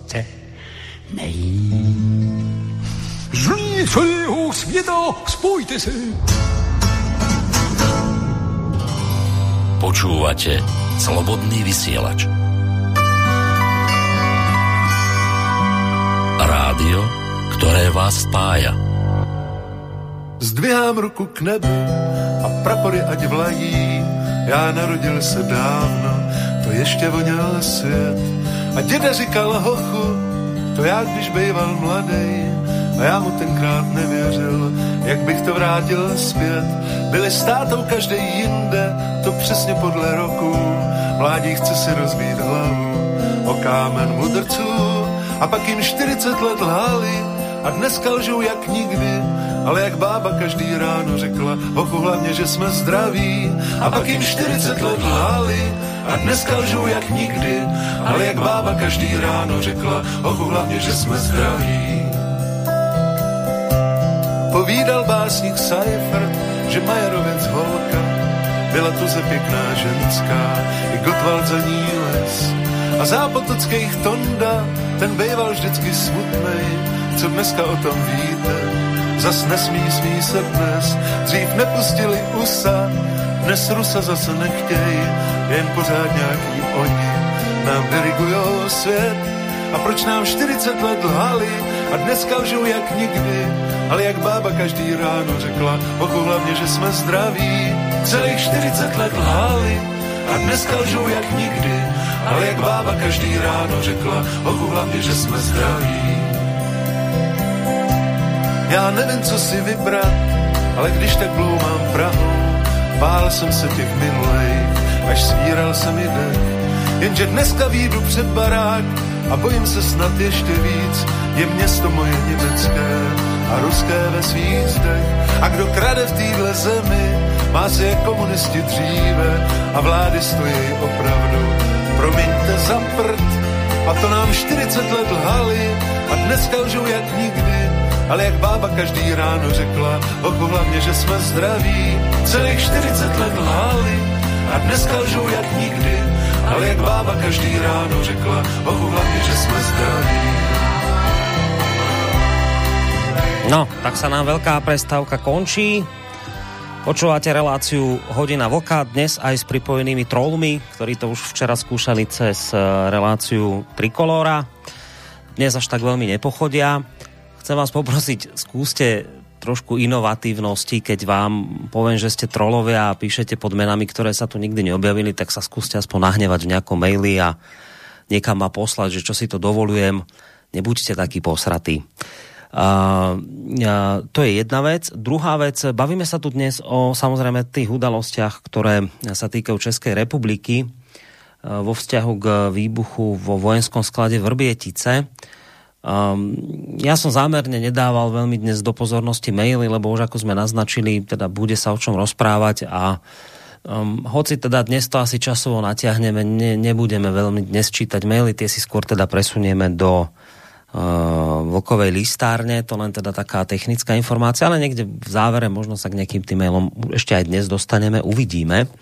Ja som pred pesničkou naznačil takúto otázku toho, že no dobré, však ja rozumiem, aj to dáva logiku, čo naznačuješ, Vočko, že by za tým vlastne mohla byť snaha domáca, že nemusíme za tým vidieť silou mocou hneď nejaký Washington, aj keď iste mu dobre padli tie Dukovany, aj keď iste dobre mu padol Sputnik a ešte lepšie mu by mu padol zrušený Nord Stream 2 to všetko sú veci, ktoré sú objektívne a pre Washington iste priateľné, ale že netreba za týmto hľadať až tak prioritne hneď Washington, že to môžu byť domáce sily, ktoré si veľmi neprajú e, pri moci Babiša.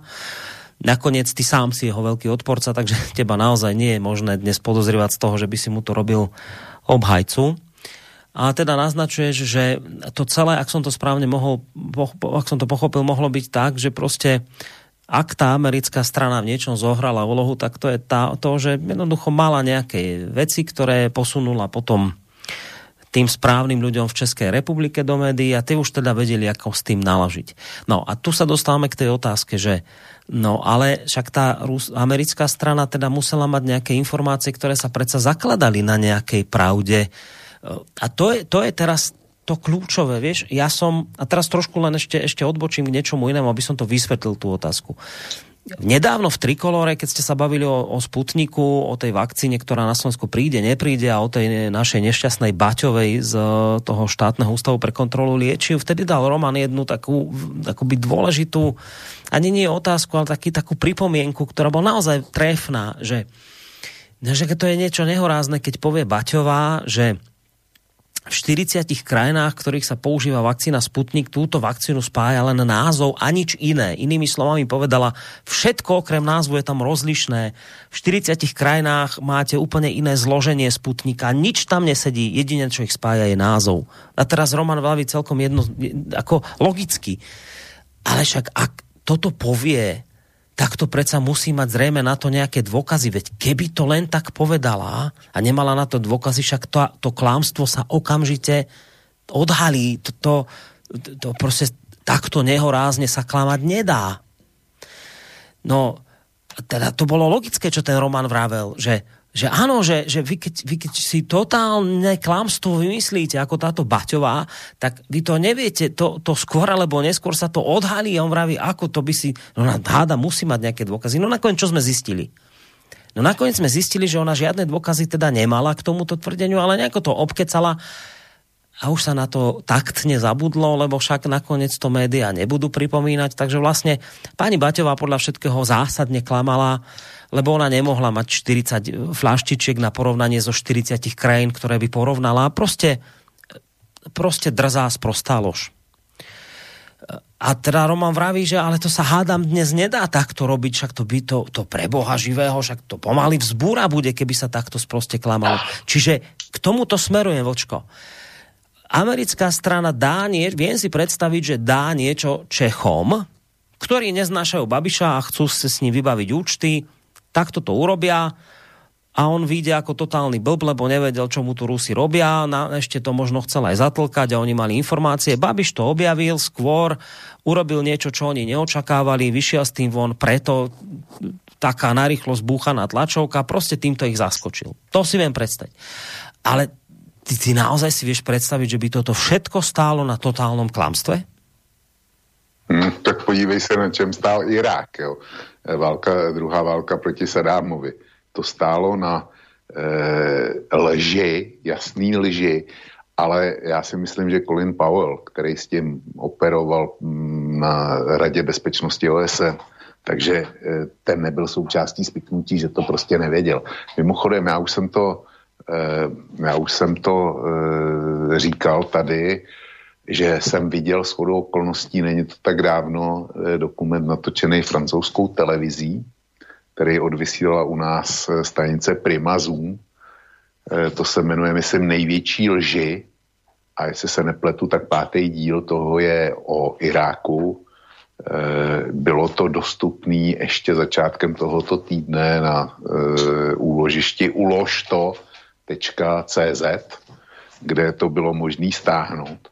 No a tam, eh, tam francouzi dokumentují krok za krokem, jak vlastně celá ta lež vznikla, že zatím stál Paul Wolfovic a e, pár dalších, že na to vytvořili e, velký útvar, který prostě upravoval informace, částečně si informace vymýšlel a v, každém případě je upravoval tak, aby e, prokazovali, že Irák ty zbraně hromadného ničení má a že Sadám osobně jako za těma programama stojí, i když eh, věděli, že, to není, že už to není pravda, čili vznikl tam eh, celý takovejhle falzifikační útvar, který nakonec vyvrcholil tím eh, Pavelovým vystoupením v Radě bezpečnosti, kde eh, žádal o podporu a vysvětloval, proč je potřeba vtrhnout do Iráku.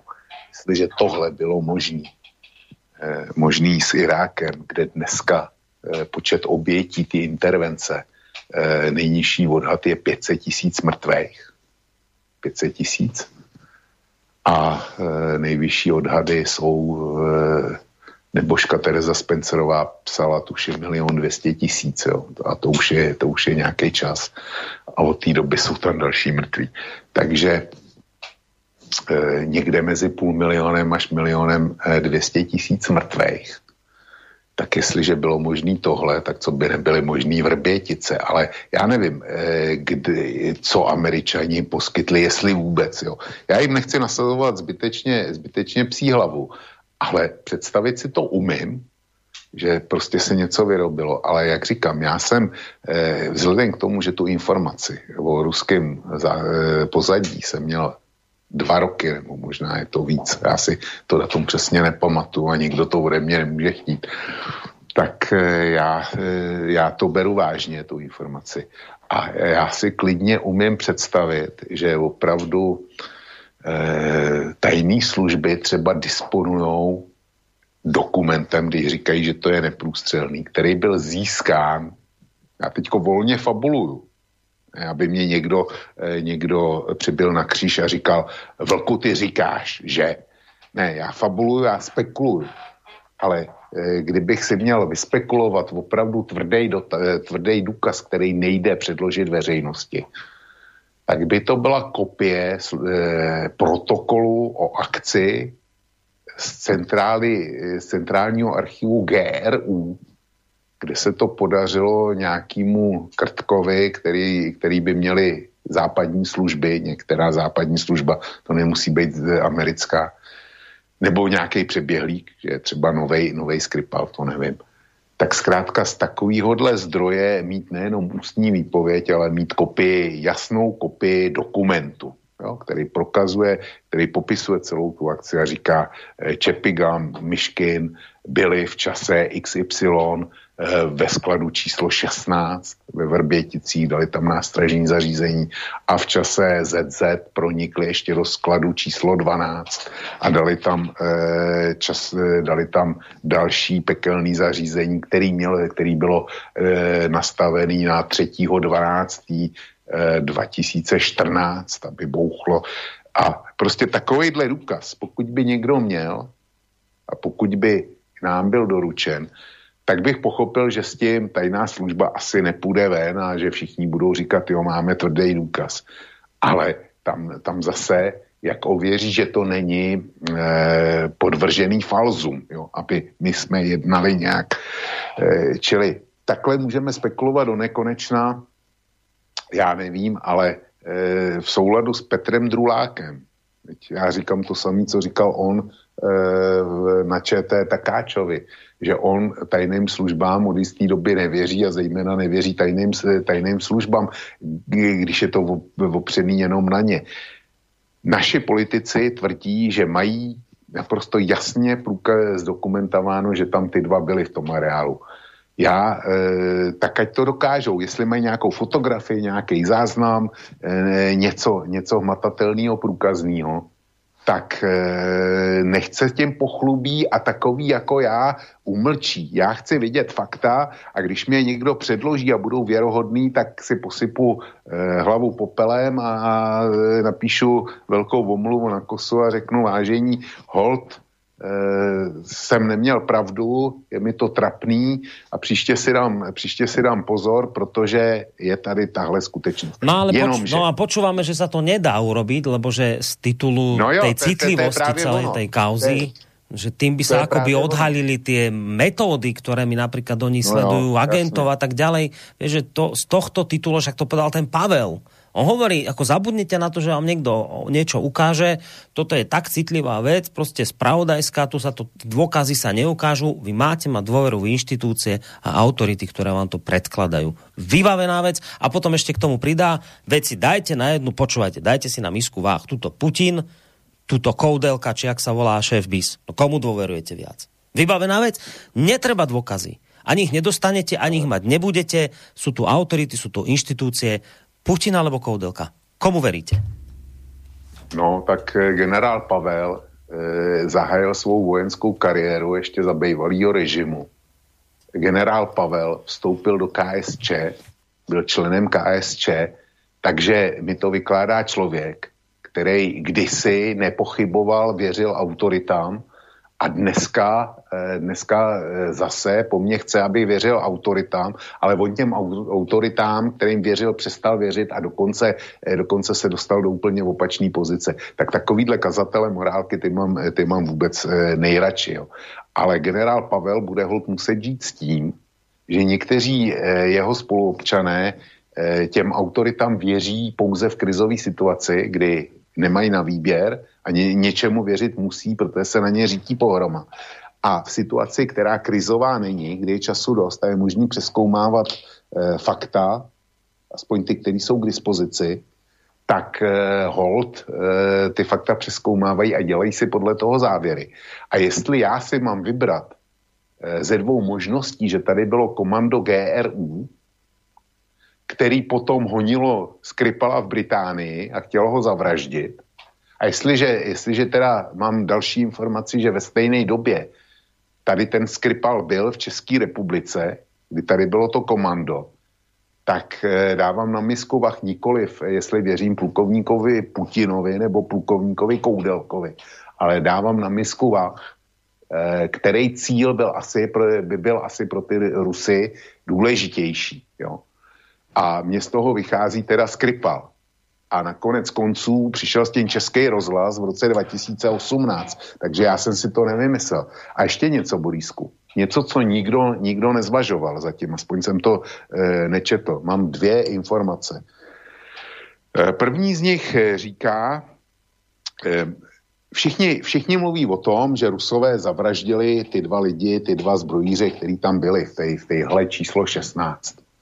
Jo je zajímavý, dneska mi kdo si, dvakrát jsem to dostal ze dvou zdrojů, poslal odkaz na diplomovou, diplomovou práci o Vrběticích. Skutečně na případ Vrbětice nějaká e, slečna nebo paní napsala svou e, diplomovou práci. Je velmi obsáhlá, asi 100 stránek nebo kolik, ale e, e, našel jsem tam, zatím jsem to prohlížel velmi zběžně ale našel jsem tam jednu zajímavou věc. Já ji, já ji přečtu, že to je krátký. V pátek 21.11. ten výbuch, eh, bavíme se o výbuchu ze 16.10. Jo? V pátek 21.11., což je e, za pět týdnů, jestli se nepletu, pyrotechnici našli v blízkosti vybuchlého skladu Ostatky lidských těl. Testy DNA prokázaly, že se jedná o pohřešované muže. O, vík, e, o pohřešované muže. Tak, e, to, je, to jsou dvě věty a e, proč jsou důležitý? Protože ty dva, kteří zahynuli v důsledku toho, toho exploze nebo požáru, prvního požáru na na tom skladistí číslo 16, který šlo jako první, tak eh, se říká, to jsou oběti výbuchu. Oni to oběti výbuchu jsou, ale zcela zjevně oběť eh, to dokazuje, že tam nej, opravdu nejdřív byl požár a teprve potom výbuch, protože ty lidi, jednak je ten hasičský, hasičský snímek, a jednak ty lidi zcela evidentně teda utíkali, jenomže, jenomže utíkali pozdě. Čili kdyby tam bylo nášlapné zařízení, ty hasiči říkají, že mm, oni měli 20 minut od přerušení zásahu do výbuchu. Tam uplynulo 20 minut. Takže ty lidi evidentně nevěděli o tom, že hoří, zjistili to pozdě a nedokázali se od toho e, vlastního skladu hořícího dostat dostatečně daleko, protože jinak by je to nebylo zabilo v blízkosti, e, v blízkosti vybuchlého skladu. Proto kladu důraz na tuhle formulaci. Našli v blízkosti vybuchlého skladu ostatky dvou těl. Čili e, tam se pracuje ten, ten e, Blažek, nebo jak se jmenuje z toho seznamu, ten připouští možnost, že ten požár jako taky mohl být. Přitom je to naprosto průkazný, předcházel těm výbuchům. Ale mluví tam o nějakém nástražném zařízení nebo e, nášlapném zařízení taky. Kdyby ty dva, já tím chci dokázat, že když byli nalezený mimo ten sklad a zabili potom výbuch, to znamená, že nestačili utéct, že si všimli pozdě toho, toho požáru, kdyby to byli zjistili, kdyby byli spustili nějaký to nástražní zařízení, nebo nášlapným zařízením iniciovali ten vlastní požár, tak eh, by přece byli stihli utéct za těch 20 minut. Ty hasiči viděli, že už to jasně hoří a měli 20 minut do výbuchu, ti, kdyby to, ti dva, kdyby to byli spustili, tak by těch minut museli mít 20 plus nevím kolik předtím. Jo. Čili určitě by byli stačili utéct. Takže nesedí ani tohle. To je jedna věc. A druhá věc je, podívej se na mapu. Mě to napadlo až těsně před vysíláním, kdy jsem si hodil do, na mapy seznamu jsem si hodil Vrbětice. Já jsem věděl, že to je na Zlínsku a Zlínsko je samozřejmě hraniční kraj se Slovenskem. Ale napadlo mě podívat se, jak jsou Vrbětice daleko od slovenských hranic. A podle, podle toho, co jsem tam viděl, tak je to, tak je to do 10 kilometrů vzdálenosti vzdušnou čarou od slovenské hranice. Proč je to pro mě důležitý? Já nevím, jak bys to naplánoval ty, kdyby, kdyby jsi byl nějakým šéfem GRU, ale tu akci, ale kdybych ji plánoval já a šel jsem po Vrběticích, byl to pro mě ten top cíl, ne nějaký skripal, tak bych rozhodně neposílal Čepigu a Myškina do Prahy nějakou, nějakým leteckým spojem. Nenechal bych je týden se potloukat po České republice, ani náhodou, ale prostě poslal bych je do Bratislavy letecky pod nějakou zámínkou a hranice mezi, zejména ta zelená, mezi Slovenskem a Českou republikou není, není střežená. To je šengenský prostor, volná hranice a oni museli mít šengenský výzum, takže mohli přes zelenou hranici. Nic jim v tom nebránil. Takže já bych to naplánoval tak, že tihle pánovi by se pohybovali výhradně po Slovensku. A teprve na akci by překročili, by překročili e, naší společnou hranici. A hned po akci by se zase stáhli. Tím pádem na české straně by nezanechali vůbec žádnou stopu o pobytu. No, prostě, by, prostě by nebyli. Byli by na Slovensku. No a co? Byli by v Bratislavě. Já bych to plánoval takhle. Já bych vůbec neriskoval tím, že pošlu do Česka, že, nenach, že zanechají spoustu stop, že je možná chytí, odhalí, nebo to, já bych je poslal na Slovensko. No ta bene, já nepodceňuji e, vaše policajty ani, ani e, vaše tajné služby, ale vzhledem k tomu, že jste menší, tak váš aparát těchto silových složek je menší než ten český. Jo? Asi tak dvojnásobně, řekněme. Čili možnost, že oni, e, čím víc máš lidí, k dispozici, tím větší pravděpodobnost výsledku máš. A u vás byla dvojnásobně menší než u nás. To chci říct. Jo. Čili já bych to naplánoval takhle. Ale to jsou moje spekulace, tady nemůžu nic doložit. Ale e, mě to e, prostě Oni přijedou a vzgerechne do České republiky a potloukají se tam, e, jako nemají nic lepšího na práci. No, hovorili jsme o tom, že naozaj, keď sa do toho pozrieš nejak tak podrobnejšie, tak ktorejkoľvek záležitosti sa chytíš, tak sa ti to sype pod rukami. Um, ty si naznačil dnes, že niečo by som si chcel k tomuto možno povedať aj ja. Ja to spomeniem. Um, ja som mal s pánom Dankom pred minulý týždeň, či minulý týždeň v stredu reláciu k Sputniku. K tomu, že prečo to na Slovensku ako to vlastne so Slovenskom vyzerá, či tú vakcínu budeme mať alebo nebudeme. O tom sme robili reláciu, môžete si ju prepočuť v archíve. A to, čo myslím v, archi- v relácii nezaznelo, bolo, že on mi potom aj pred reláciou a po relácii hovoril, že on už nemá nervy na toto tu na Slovensku, prostě s týmto bojovať a že sa mu četá nejaká um, prostě práca pre zahraničných partnerov.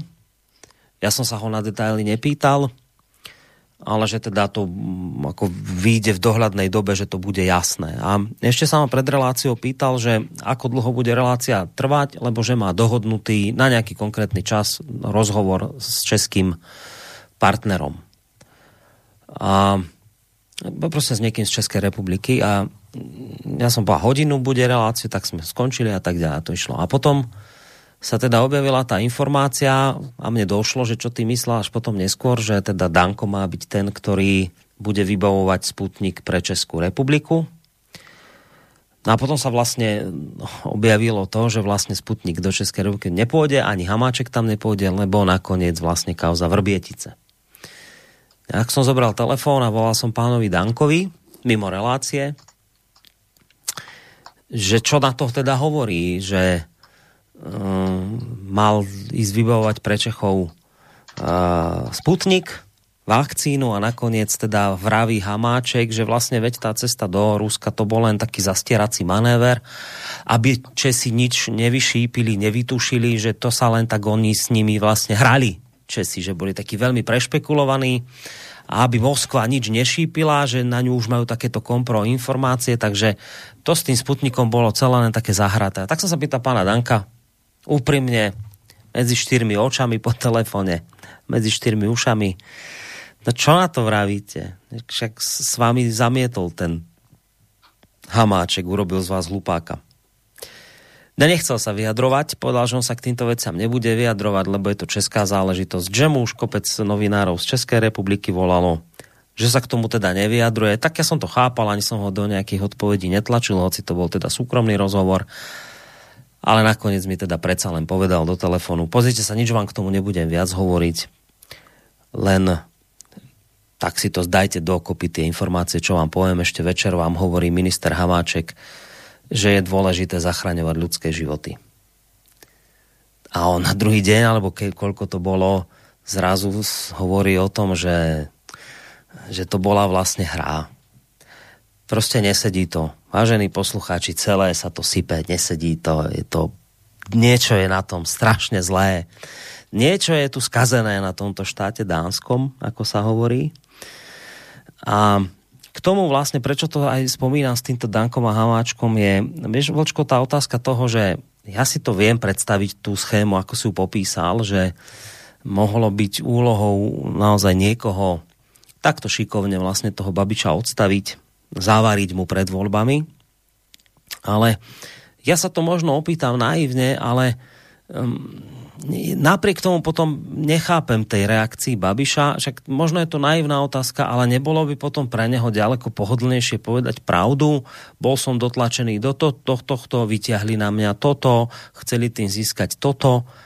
Ako proste zareagovať takto promptne, šialene, ako to spravil aj s Hamáčkom, že sa zrazu postavia pred kamery a, a len aby teda vyfúkli tej protistrane tie žolíky z karty, tak vlastne oni budú búchať do stola a hovoriť o tom, čo strašné sa v Českej republiky stále, republike stalo. Vyhadzujeme e, ruských diplomatov. Vieš, pýtam sa to preto, lebo akú by to dávalo logiku? Však e, veď on, Babiš, mal po, podľa mňa drvivú väčšinu voličov takých, ktorí nejakým spôsobom k tomu Rusku nie, že by priamo extra inklinovali, ale skôr budú mať ak nie je rovno pozitívny vzťah k Rusku, tak skôr by som povedal taký ten neutrálny. To nie je strana pirátska, e, ktorá je, ja neviem, e, ťažko rusofóbna, niečo podobné však týmto konaním si vlastne ten Babiš tých svojich voličov len, len odlákal, odplašil. Ja sám veľa razy nad tým rozmýšľam, že či si aj on uvedomuje, čo teraz robí, že, že akým spôsobom vlastne ho vnímajú teraz jeho vlastní voliči. A veľa razy aj nad tým rozmýšľam, keby som bol volič Babišov, čo by som si teraz do tomto celom myslel. Čiže vieš, toto mne nedáva logiku, že, že toto by spravil v, v, v reakcii na to zachrániť sa pred novinármi, ktorí toto na ňo chceli vyťahnuť, veď týmto by si vlastne ešte sám viacej ten konár podpísil, podpílil. Nebolo by ďaleko lepšie vyrukovať pred ľuďmi s pravdou, vyťahli na mňa takúto záležitosť, takúto podlosť, chcú tým dosiahnuť toto, ale dôkazy na to neexistujú. Nebolo by toto logickejšie riešenie z jeho strany? Ne, Borisku, to, eh, ty jsi říkal, že eh, eh, prostě mluvil se o logice. Babiš tohle udělat nemohl, nemohl, nemohl jít před lidi a říct, podívejte se, já vím o, o sed, minimálně od sedmého čtvrtý o tom, že za Vrběticema stojí ruská GRU, ale oni to na mě chtějí vytáhnout, oni mě tím chtějí znemožnit a já vám to lidi, lidi říkám dopředu, to, to, to prostě podobná story by ho byla zničila okamžitě. No dobré, ale keď povieš, že, na tom, že, že žiaden dôkaz na to nemáme, Vieš, vieš, ja no. k tomuto smerujem, že ja sa, ja sa toto chcem opýtať, k tomuto dnes večer, to je, to je tá kľúčová otázka pre mňa. A to už žijeme vo svete naozaj, kde sa môže hoci čo povedať a keď to média rozpumpujú, tak to bude pravda? Lebo ak, ak sme tu už, tak zo mňa alebo z teba môžu kľudne urobiť zajtra vraha, pedofila, hoci čo. To znamená, že už, už je to takto, že mám si to naozaj už začať myslieť, že toto je možné dnes urobiť?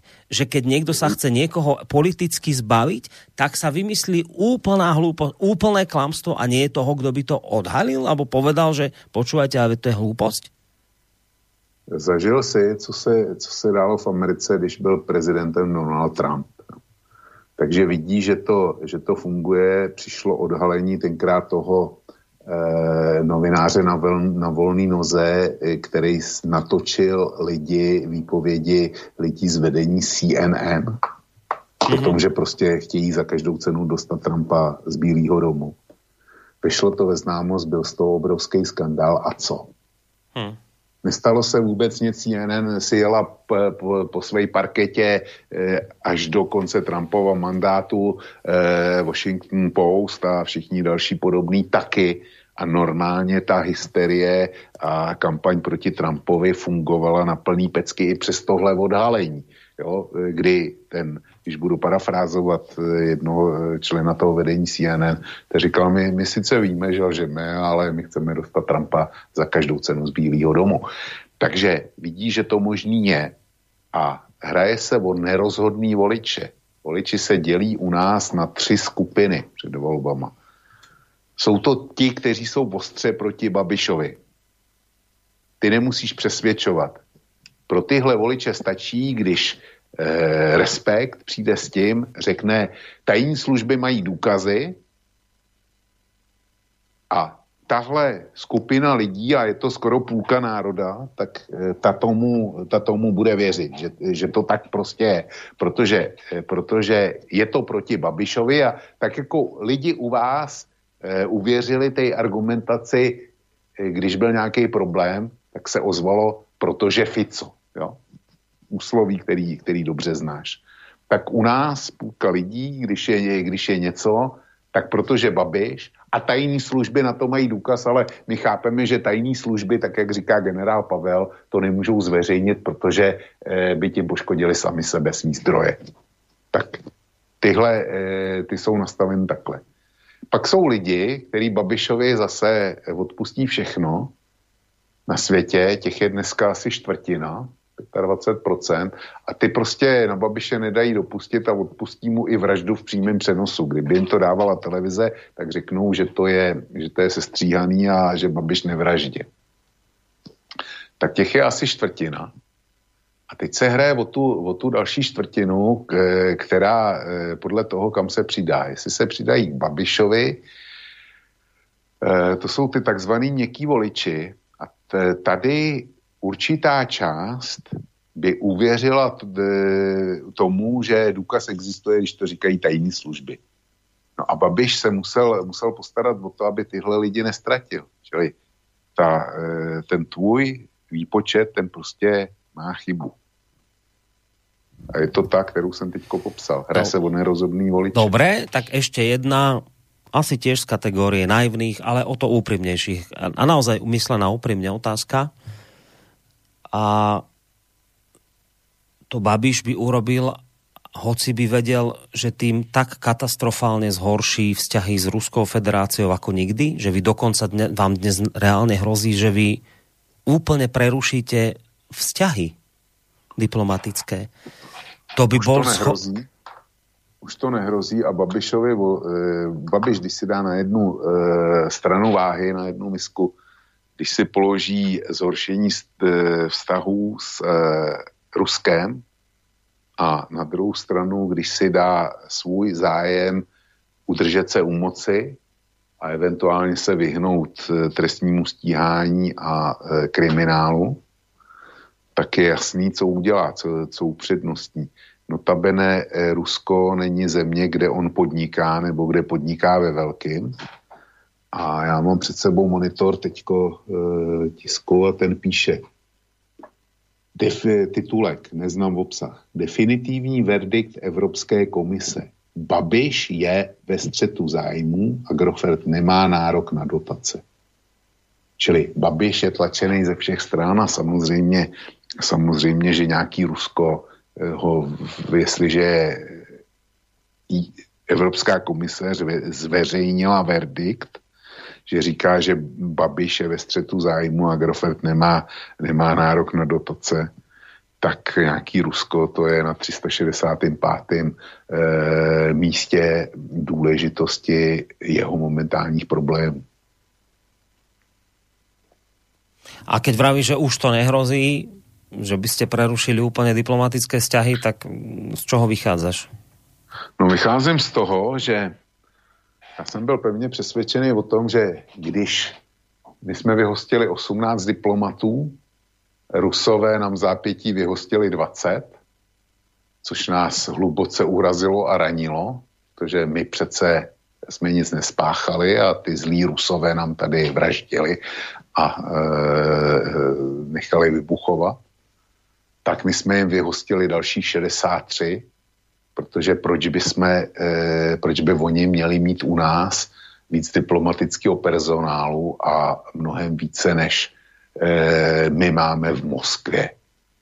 Takže já jsem byl přesvědčený, že po tom druhém vyhoštění těch 63, my jsme jim navíc dali, navíc jsme to udělali naprosto drzým a nesmyslným způsobem, že bylo jasný, že Rusové e, to odmítnou, jako akceptovat naše ultimátum, tak jsem byl přesvědčený o tom, že dalším krokem bude, že řeknou, tak e, si vemte všechny vaše diplomaty, které tady ještě zůstaly a, a ven. E, a prostě obě ambasády se zavřou a že e, my, naše zájmy v Moskvě budete zastupovat vy a ruský zájmy v Praze, že budou za, zastupovat Bělorusové. To mi připadalo pravděpodobnější než druhá varianta, kterou jsem měl za, když nevíde ta první, tak ta druhá, že řeknou, tak všichni vaši eh, diplomati, kteří tady ještě zůstali, po vyhostění těch 20, tak tady zůstane velvyslanec a jeho řidič a všichni ostatní ven. A naše by udělali to samý, takže to by bylo skoro zavření. Tak tohle už nehrozí, protože Rusové k nímu eh, včera velkému překvapení řekli, dobře, když chcete eh, pět diplomatů a eh, tuším 27 členů dalšího personálu, když to takhle chcete, tak my na tu paritu jdeme. A já jsem, já jsem jako unikal mi smysl toho. Já jsem si říkal, proč na to, proč na to e, Rusové přistoupili vždyť takový ty Fialové a Pavlové Novotný a Petrové Kolářové, ty budou e, štěstím bez sebe, jak ty Rusy porazili. Jenomže, jenomže celou dobu mi to vrtalo hlavou a, a jasně jsem si říkal, že jsem něco přehlíd. A samozřejmě, že jsem přehlíd. Jo, samozřejmě, že jsem přehlíd. A zase se dostaneme k tomu, že ať vezmeš za cokoliv, tak eh, se můžeš spolehnout na jedno jediný, že pokud to, co oni tvrdí, jako ty správní tvrdí, pokud to vůbec existuje, takže je to úplně jinak, než ti to podávají. Eh, my jsme slyšeli furt o tom, jak eh, Rusové mají daleko víc nadimenzovaný svý velvyslanectví v Praze, než my eh, v Moskvě. Mimochodem Rusové vždycky na ty námitky říkali, no tak jo, tak si to dejte si tam lidi, abyste nás vyrovnali. To je váš problém a ne náš. My potřebujeme tolik a tolik lidí. Samozřejmě, že my jsme to vyložili jako, že, že každý, kdo je tam navíc oproti těm našim, takže to nutně musí být špion. Jenomže Rusové, když s tím souhlasili, tak e, konstatovali ještě jednu věc. S okamžitou platností platí, že ruský personál, který pro vás dělá v Moskvě, takže končí. Dneska teda to, to, to bylo, takhle to bylo podaný včera večer dneska a ráno a dneska to bylo upřesněno na to, že e, jich tam smí e, od teď dělat 20.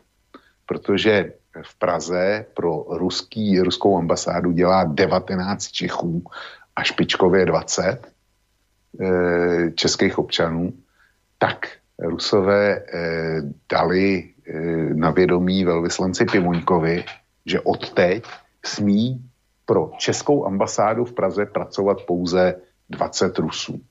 A já to uvedu do souladu s celkovými čísly. Rusové měli v Praze původně 120, tuším, 120 příslušníků, který byli registrovaní na tu ambasádu. My jsme jich měli, já nevím, 50 třeba. Musel bych to dopočítat. Jenomže k tomu si přidají na, na ruské straně ještě 20 Čechů, takže se budeme bavit o e, celkovém počtu lidí, kteří se motají okolo ambasády 140. Jenomže e, bylo 50 českých diplomatů a pracovníků našeho velvyslanectví, ale vedle toho pro Český zastupitelský úřad v Moskvě pracovalo 110 ruských občanů. 110. Čili eh, z toho vyplývá, že ten nadpočetný personální stav nebyli diplomati, ale byli to kuchaři, uklízečky, zahradníci, šoféři, eh, domovníci, topiči nebo takovýhle. My je samozřejmě prodáváme automaticky jako, jako špiony. Jenomže ono se ukazuje, že ty lidi opravdu jsou třeba Protože když Rusové tohle, tohle eh, jak si uvedli do chodu, tak dneska vycházejí titulky typu Moskva vymyslela trest pro Prahu. Ambasádě radikálně seškrtala místní zaměstnance a e, lidi z ministerstva zahraničí e, konstatují, že to je naprosto vážný problém, že tam nebude možný Eh, vlastně vykonávat, eh, vykonávat činnosti. Já jsem si myslel, že to bude jako u Spojených států, protože to není nařízení. Eh, oni se nám ještě snaží podat to, že to je jako speciální trest pro Českou republiku vymyšlený. Ale ono to není pravda. V roce 1972 američani zahráli na Rusy něco podobného jako my a tenkrát Brežněv s ministrem zahraničí Gromikem prostě vydali jednoznačné nařízení, že od okamžiku X žádný ruský občan nesmí pracovat pro americkou ambasádu. A eh, američani vydrželi dva měsíce a potom požádali o smír. Jo? A vrátilo se to do normálních kolejí. Oni tak, jak Rusy dřív omezili, tak eh, zase to vrátili do původního stavu a Rusové nechali teda ruský občany, aby, aby dál pracovali pro Američany. Teďko se vede válka mezi e, Ruskem a Spojenými státy s vypovídáním diplomatů a zase e, jde tam o, o stejný problém, protože ob, oba státy se dohodly původně na tom, že jejich e, diplomatický personál v druhé zemi bude mít maximálně 450 lidí. Čili američani mají 450 lidí, já teda nevím, jestli jsou na tom limitu nebo nejsou ale prostě mají víc personálu v Rusku než Rusko ve Spojených státech, protože oni mají v Americe dvě mise. Jednu, která je u velvyslanectvím u vlády Spojených států ve Washingtonu. A druhá, která je sice ve Spojených státech, ale je při OSN, ta byla vyslána k OSN. A američani e, v rámci nějakého toho sankčního postupu vůči Rusku tak eh, prostě řekli, tak my vám započteme do toho kontingentu 450, těch 150 diplomatů, který máte e, u OSN, přestože ty jsou u, u úplně jiný entity, jo, e, dislokováni. No a Rusové řekli, tak ne, ne, ne, a v, našel jsem na ruských zdrojích, že 17.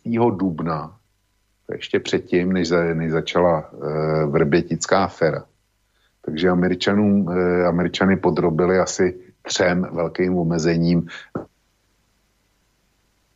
Američanům stačilo, když poslali na ministerstvo zahraničí eh, informaci, že pan Brown se rozhodl jet do Kazaně, tak eh, to Rusům oznámil a pan Brown jel do Kazaně třeba. No tak to dneska už nepůjde, pan, eh, oni budou muset požádat a budou muset napsat, byli bychom rádi, kdybyste nám dovolili, aby pan Brown mohl eh, dne XY odjet do Kazaně. Jo, nemusí zdůvodňovat, proč tam asi jedou, jede, ale, ale musí, to, musí mít na to povolení. Takže tohle bylo zrušeno, byly zrušeny i nějaké eh, možnosti, aby na americkou ambasádu jezdili nějaký um, prostě stážisti, tak jako to bylo možné, tak budou muset požádat teďko a bude jich snad moci být jenom devět za rok. takže oni si nemůžou přisunout personál. A hlavně tam platí úplný zákaz e, toho, aby americká ambasáda zaměstnávala pro pomocní práce e, ruský občany nebo občany třetích zemí. Čili oni v rámci toho svého personálu si tam můžou samozřejmě eh, ty lidi na obsluhu a chod velvyslanectví natáhnout to, co dělali zatím Rusové, ale bude to muset být z té diplomatické kvóty. A naši teda přišli, eh, přišli z těch 110 zaměstnanců, kteří vyrovnávali, ba překonávali ten počet těch ruských eh, diplomatů, takzvaných předimenzovaných v Praze, tak eh, to překonávali těma ruskýma zaměstnancema. Jo. A teďko jich budou mít nej, na nejvejš 20. A já jsem ráno o těch 20 ještě nevěděl, takže jsem napsal něco v tom smyslu, že nevím, co pan e, velvyslanec Pivoňka dělá, ale nej, nejspíš typoval bych, že dělá rozpis rajonů, že dělá rozpis služeb v kuchyni a e, rozpis, rozpis Boro, kdo kdy bude sekat zahradu, vyvážet popelnice a tak podobně. Protože ono to, ono to takhle, takhle vypadalo, teďko teda mají ještě 20 Rusů k tomu, ale e, stejně píšou, že e, vlastně Rusové nás dostali tímhle opatřením do e, nesmírně prekérní situace, protože je jednak velislanectví a vedle toho je vedle toho je ještě Český dům, Jo? Český dům, eh, to je prostě hotel v podstatě a kancelářská budova, kde jsou různé eh, firmy jako Czech Trade a Czech Tourism a podobně, tak eh, ty jsou v tom českém domě. Nicméně ta budova je psaná na velvyslanectví a ten personál má zase velvy, eh, statut diplomatický. A je zcela zjevný, že my tohle nedokážeme s těma 5 plus 27 obsáhnout. Ty Rusové to udělali chytře. Ty tam napsali, že eh, ne, ambasáda nesmí zaměstnávat ruský občany nebo občany třetí zemí. Ale nenapsali, že nesmí zaměstnávat Čechy žijící v Rusku. Proč je, to, proč je to chytrý? No, protože v eh, České republice žije komunita eh, ruská diaspora, která má víc než 44 tisíc lidí, kteří u nás mají dočasný nebo trvalý pobyt eh, povolený. A typnu si, že tak polovina určitě žije v Praze, ne ještě víc. A jestliže to je polovina, tak to by bylo, aby z těch 22 tisíc lidí nedali dohromady eh, personál na pomocný práce, který oni budou potřebovat. A my nemůžeme říct, my, my na ně můžeme uvalit stejnou, stejný zákaz. Aha. Nesmíte zaměstnávat český občany na těch 20 a nesmíte zaměstnávat občany třetích zemí. Ale oni mají v Praze minimálně 22 tisíc lidí. Čiže mají z čeho vybírat. Mají z čeho vybírat. Ne, ne. Zatímco Čechů bude žít v Moskvě podstatně méně. A ty lidi, kteří tam jsou, tak jsou za biznisem. To jsou prostě lidi, buď, tam, buď to jsou študáci, pár študáků tam asi bude, a nebo jsou to lidi, kteří z velkého biznisu, který ten dělají firmní biznis. A tyhle lidi rozhodně sekat trávníky nebo, nebo vařit v kuchyni nebudou. Jo? Nebudou. A my je nemáme, jak, jak bychom je tam dostali, protože když chce Čech do Ruska, tak na to potřebuje vízu. A na to vízu musíš napsat, proč tam jedeš. A rozhodně se jim nebude líbit, když někdo by do víza napsal, já chci k vám e, do Moskvy, abych se stal kuchařem na české ambasádě, nebo abych tam byla uklízečkou. Jo. Tohle asi si budou docela rozmýšlet a budou dělat, budou dělat kaprice. Zatímco ty rusové tady už jsou, ty už, ty už mají dočasný nebo, nebo trvalý povolení. Takže když si je v Praze e, jako zavážou pod smlouvou, že jim budou do, dodavatelsky dělat úklid, no tak jim dodavatelsky budou dělat úklid. Ale my nikoho takového v Moskvě nemáme. Čili najednou, najednou jsou, e, jsou jaksi ty, ty chytrý, který slavili vítězství, tak ty chytřejší z nich už, už e, prohlídli, že asi máme těžký problém. Hmm. Jo. Ale zase, zase Borisku, je to jako ze vším. My jsme slyšeli pouze o tom, jak Rusové tady mají obrovskou ambasádu a musí být plná špionů Já vůbec netvrdím, že tam špioni nejsou. A dokonce nebudu ani tvrdit, že zahradník nebo kotelník nemůže být, nemůže být e, jako na vedlejšák špionem. To jako tvrdit, tvrdit nebudu. Ale ty dneska se ukazuje, že chod velvyslanectví opravdu, protože my přece špiony nemáme, tak eh, když jsme tam měli 110 zaměstnaných Rusů, tak jsme těch 110 Rusů potřebovali na tu nešpionskou činnost. Ať vezmej za cokoliv, tak vždycky to skončí takhle. Hej, to je, to je tá jedna stránka veci, že nech to chytíš za ktorúkoľvek stranu, tak to skončí takto, že sa ti to celé trasie. Na druhej strane, hoci končíme, predsa sa mi len žiada povedať, že je, hoci teda všetko znelo logicky, je to až nepredstaviteľné, že by to mohlo byť takto. Že, keď to zhrniem, že kvôli voľbám, ktoré sa blížia, je nejaká krajina ochotná spraviť, alebo teda niekto takúto vec, že si totálne zhorší vzťahy s nejakou inou krajinou, že potom Slovensko je ochotné, schopné sa zase jeho politikou dostať do takejto šialenej polohy, že sme dnes pre Rusov nepriateľská krajina je to také nepredstaviteľné, keď si to tak predstavíš, ako by to celé bolo vyskladané, tak to tie tajné, tajné služby, teda aj Česka, spolupracuje s takými tými kritikmi Babiša, či ako? Je to také nepredstaviteľné. Čo je tu už všetko klamstvo, prostě nič to nie je pravda, že naozaj na druhej strane je to strašne ne, také, také, až sa tomu človek, nechce sa to prostě človeku veriť, no, že, že by to až takto mohlo naozaj byť No, ale, ale ja tak záverom poviem, že ja budem radšej takto špekulovať, klásť si otázky, napriek tomu, že to znie pre mňa ťažko pochopiteľne a opäť raz ma to tak nejako zráža na zem tohto reálneho sveta hrozostrašného, ktorý tu žijeme. Bude to pre mňa ďaleko predsa len príjemnejšie, ako žiť v predstave, ktorú mi namaľoval pán Pavel a jemu podobný, ktorí mi hovoria, dôkazy nedostaneš z logických dôvodov, ani ti ich dať nemôžeme, ty si odkázaný na autority a inštitúcie, ktorým musíš dôverovať. Toto je pre mňa ešte nepredstaviteľnejšie. Takže, takže tak. Borisku, ještě než se rozloučíme, tak já eh, bohužel tě musím uvést do reálného světa. Hmm. Promiň, že to, eh, promiň, že to říkám.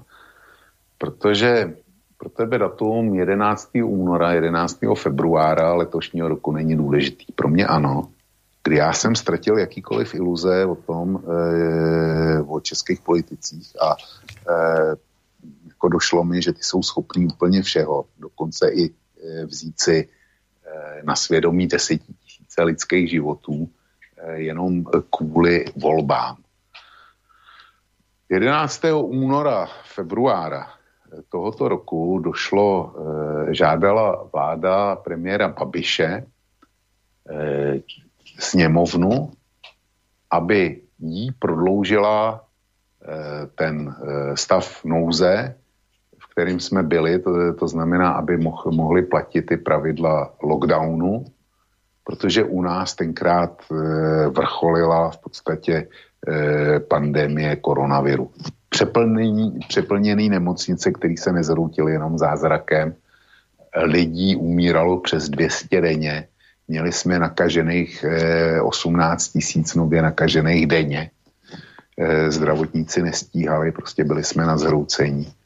A tenkrát veškerá opozice, protože vláda neměla dost hlasů, eh, komunistí už nepodpořili, tak když se hlasovalo o prodloužení toho nouzového stavu, tak jí to opozice s velkým gustem schodila a zamítla, což znamenalo, že to hlasování bylo v pátek a že v neděli o půlnoci by se bylo muselo absolutně rozvolnit. V té situaci, kdy ta epidemie byla opravdu na vrcholu, by rozvolnění znamenalo naprostou katastrofu. Jo. To, to by byla exploze, že že by opravdu byli, jestli máme teď 29 tisíc mrtvých, tak si troufnu říct, že bychom měli o takových 15-20 tisíc víc. Ta opozice si to klidně vzala na, na svědomí a naštěstí v krajských volbách opozice vyhrála. Takže jejich hejtmani jsou eh, ve většině krajů České republiky. A hejtmani si uvědomili, protože máme státní síť fakultních nemocnic a většina těch dalších velkých nemocnic naprostá je v režii krajů. A oni věděli, jak ty nemocnice na tom jsou a že by za ten stav byli zodpovědní. A že když nebude, když nebude ten nouzový stav, tak vlastně nemají oni e, jako hejtmani v podstatě žádný nástroje, kterými by to zvládali aspoň tak špatně, jako to dělal ten Babiš. Takže hejtmani se sešli s vládou a požádali podle zákona e, Babiše, aby vyhlásil znovu nouzový stav a podle toho zákona, tuším podle paragrafu 5, eh, hejtmani, když požádají vládu o vyhlášení nouzového stavu, tak vláda jim musí vyhovět. Takže tím pádem byl na měsíc zachráněný, nebo na 14 dní byl zachráněný nouzový stav. A potom, když tohle udělali hejtmani, tak vláda přišla s další žádostí po těch 14 dnech eh, o prodloužení o další měsíc a tenkrát ti, kteří to toho 11. schodili, schodili ze stolu, tak po 14 dnech najednou všichni zvedli ruce, až na Okamuru, zvedli ruce pro další prodloužení.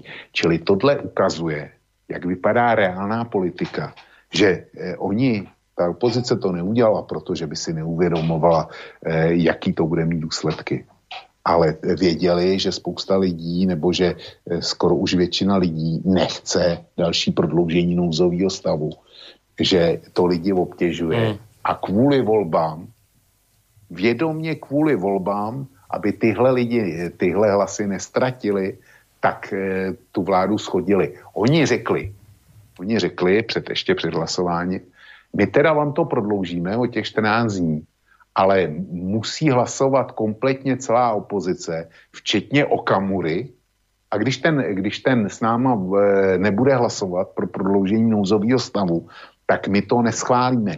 Čili oni nechtěli e, ty hlasy nespokojených přenechat Okamurovi, a když Okamura řekl ne, tak, e, tak jako to, co bylo nutně potřeba. Tady, tady nebylo na čem váhat, jestli, jestli to má opodstatnění nebo ne tak oni klidně vystavili, by, byli by vystavili lidi riziku smrti, protože očkování tenkrát nejelo, byli by vystavili lidi vědomě riziku smrti jenom kvůli volbám. Takže ty říkáš, pro tebe je nepochopitelný, že by někdo kvůli volbám hm, chtěl takhle tímhle způsobem mít proti Babišovi, tak ve srovnání s tím zamítnutím nouzového stavu mi tohle připadá jako, jako procházka růžovým sadem. No, procházka, vieš. Uh, procházka ako procházka, keď si zobereš do úvahy to, čo sa tu dialo na ukrajinských hraniciach, mimochodom zvláštne, že Rusi sa stiahujú odtiaľ, mali bojovať, predsa sme počúvali, že idú napadnúť Ukrajinu, už sa stiahujú. Čiže vyhrotená situácia tak či tak, tu proste situácia tak, tak zlá nebola už dávno, keď sme sa tu bavili o tých hodinách skazy, či ako sa to volá, súdneho dňa, tak tie dne, koľko už ukazujú pred, tesne pred 12. Svet je pomaly tu už, v, v, nič pomaly, on je už v studenej vojne pomaly na pokraji vážnej nejakej hrozby vojenskej. A do toho prichádzajú takéto veci, to sú nebezpečné záležitosti, to sú nebezpečné veci, s ktorými sa títo ľudia, ak to je tak, ako popisuješ, zahrávajú. To predsa nie je vec, ktorá teraz, napríklad to nie je len vec, ktorá sa teraz okamžite po voľbách vyrieši. To predsa nebude teraz tak, že voľby nakoniec skončia, a tak sa po, potľapkáme s Rusmi po plece, vrátime si to naspäť a život ide ďalej. Toto predsa zanechá nejakú ríhu, nejakú stopu proste na dl- možno na dlhé roky. Toto je zásadná vec, ktorú niekto urobil.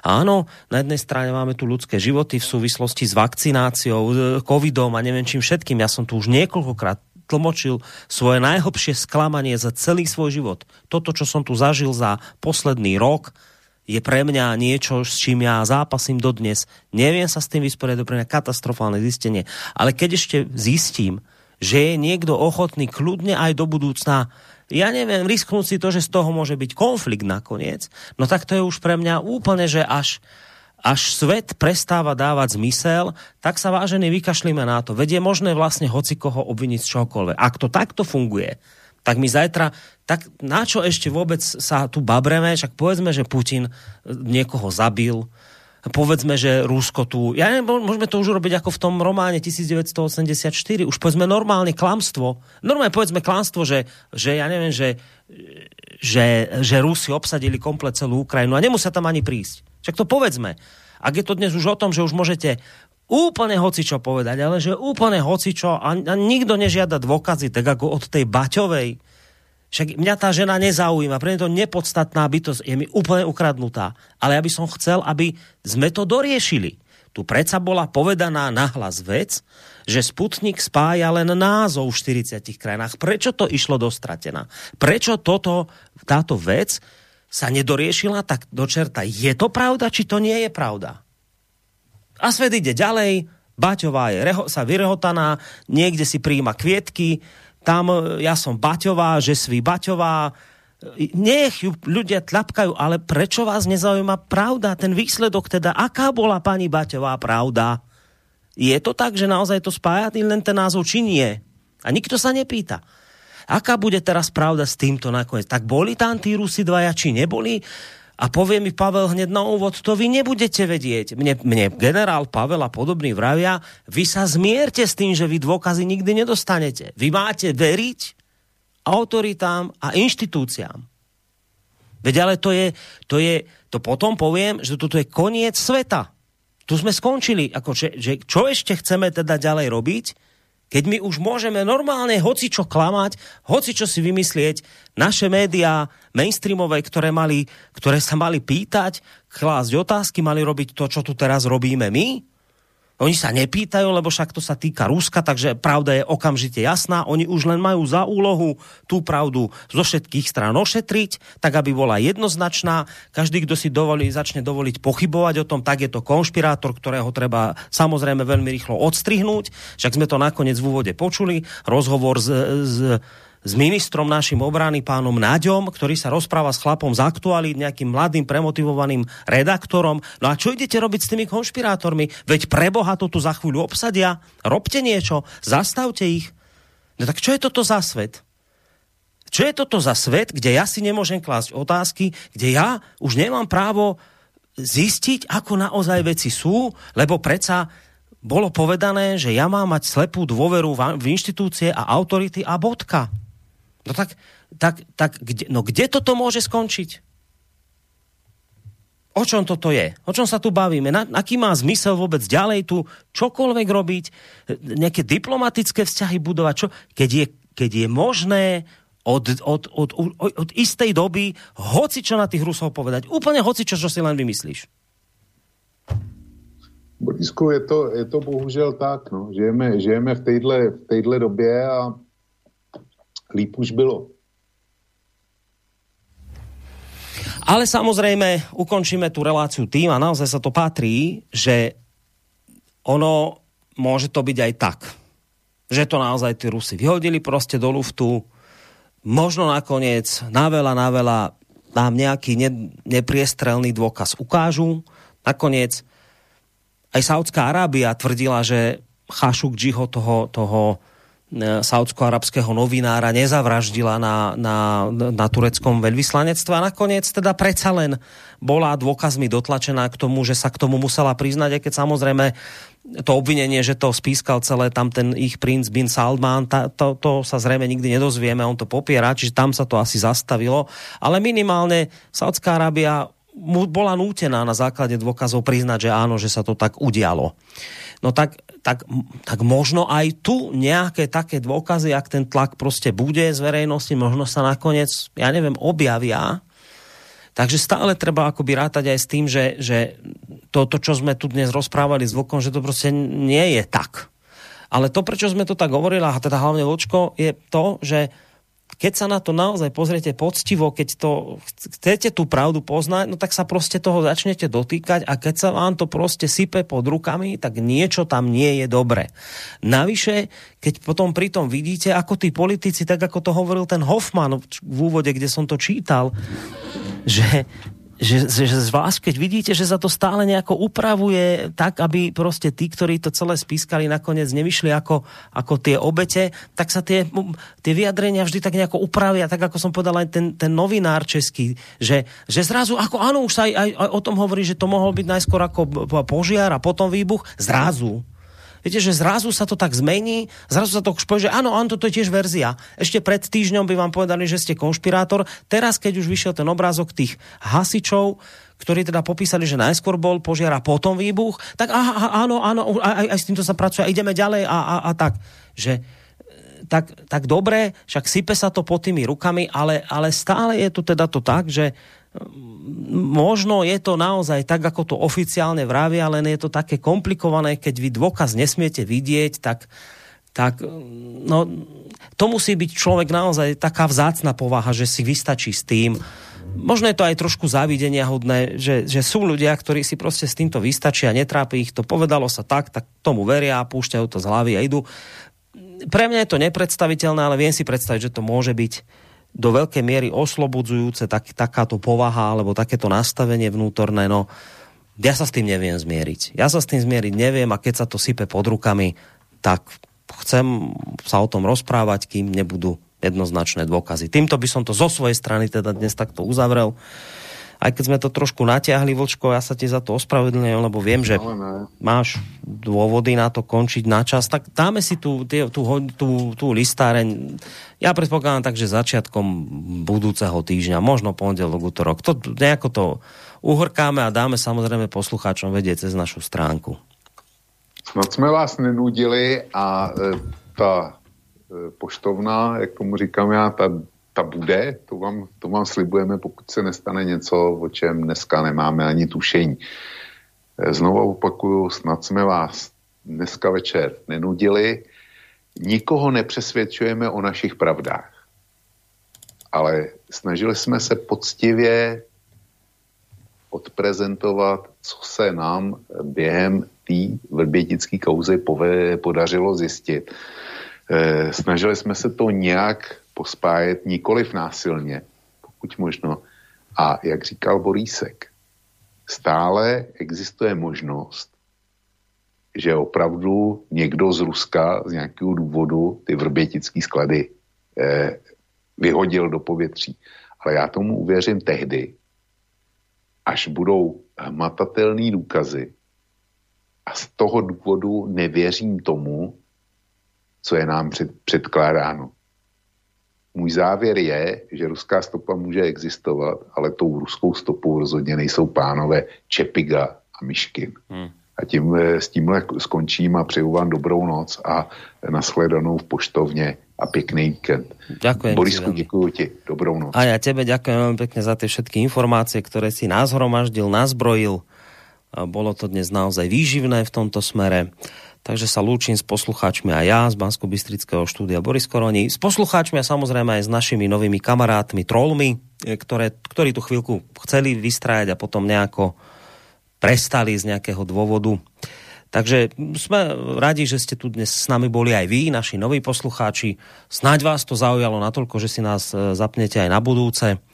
Um, moja dobrá rada smerom k vám, aby ste si ušetrili energiu, nemusíte, opakujem, písať z rôznych mailov, meniť mená, stačí z jedného pod tým istým mailom. Ja vám to keď tak prečítam. A túto záverečnú pesničku venujem vám, milí naši trolovia, majte sa pekne. Do počutia. Zápasy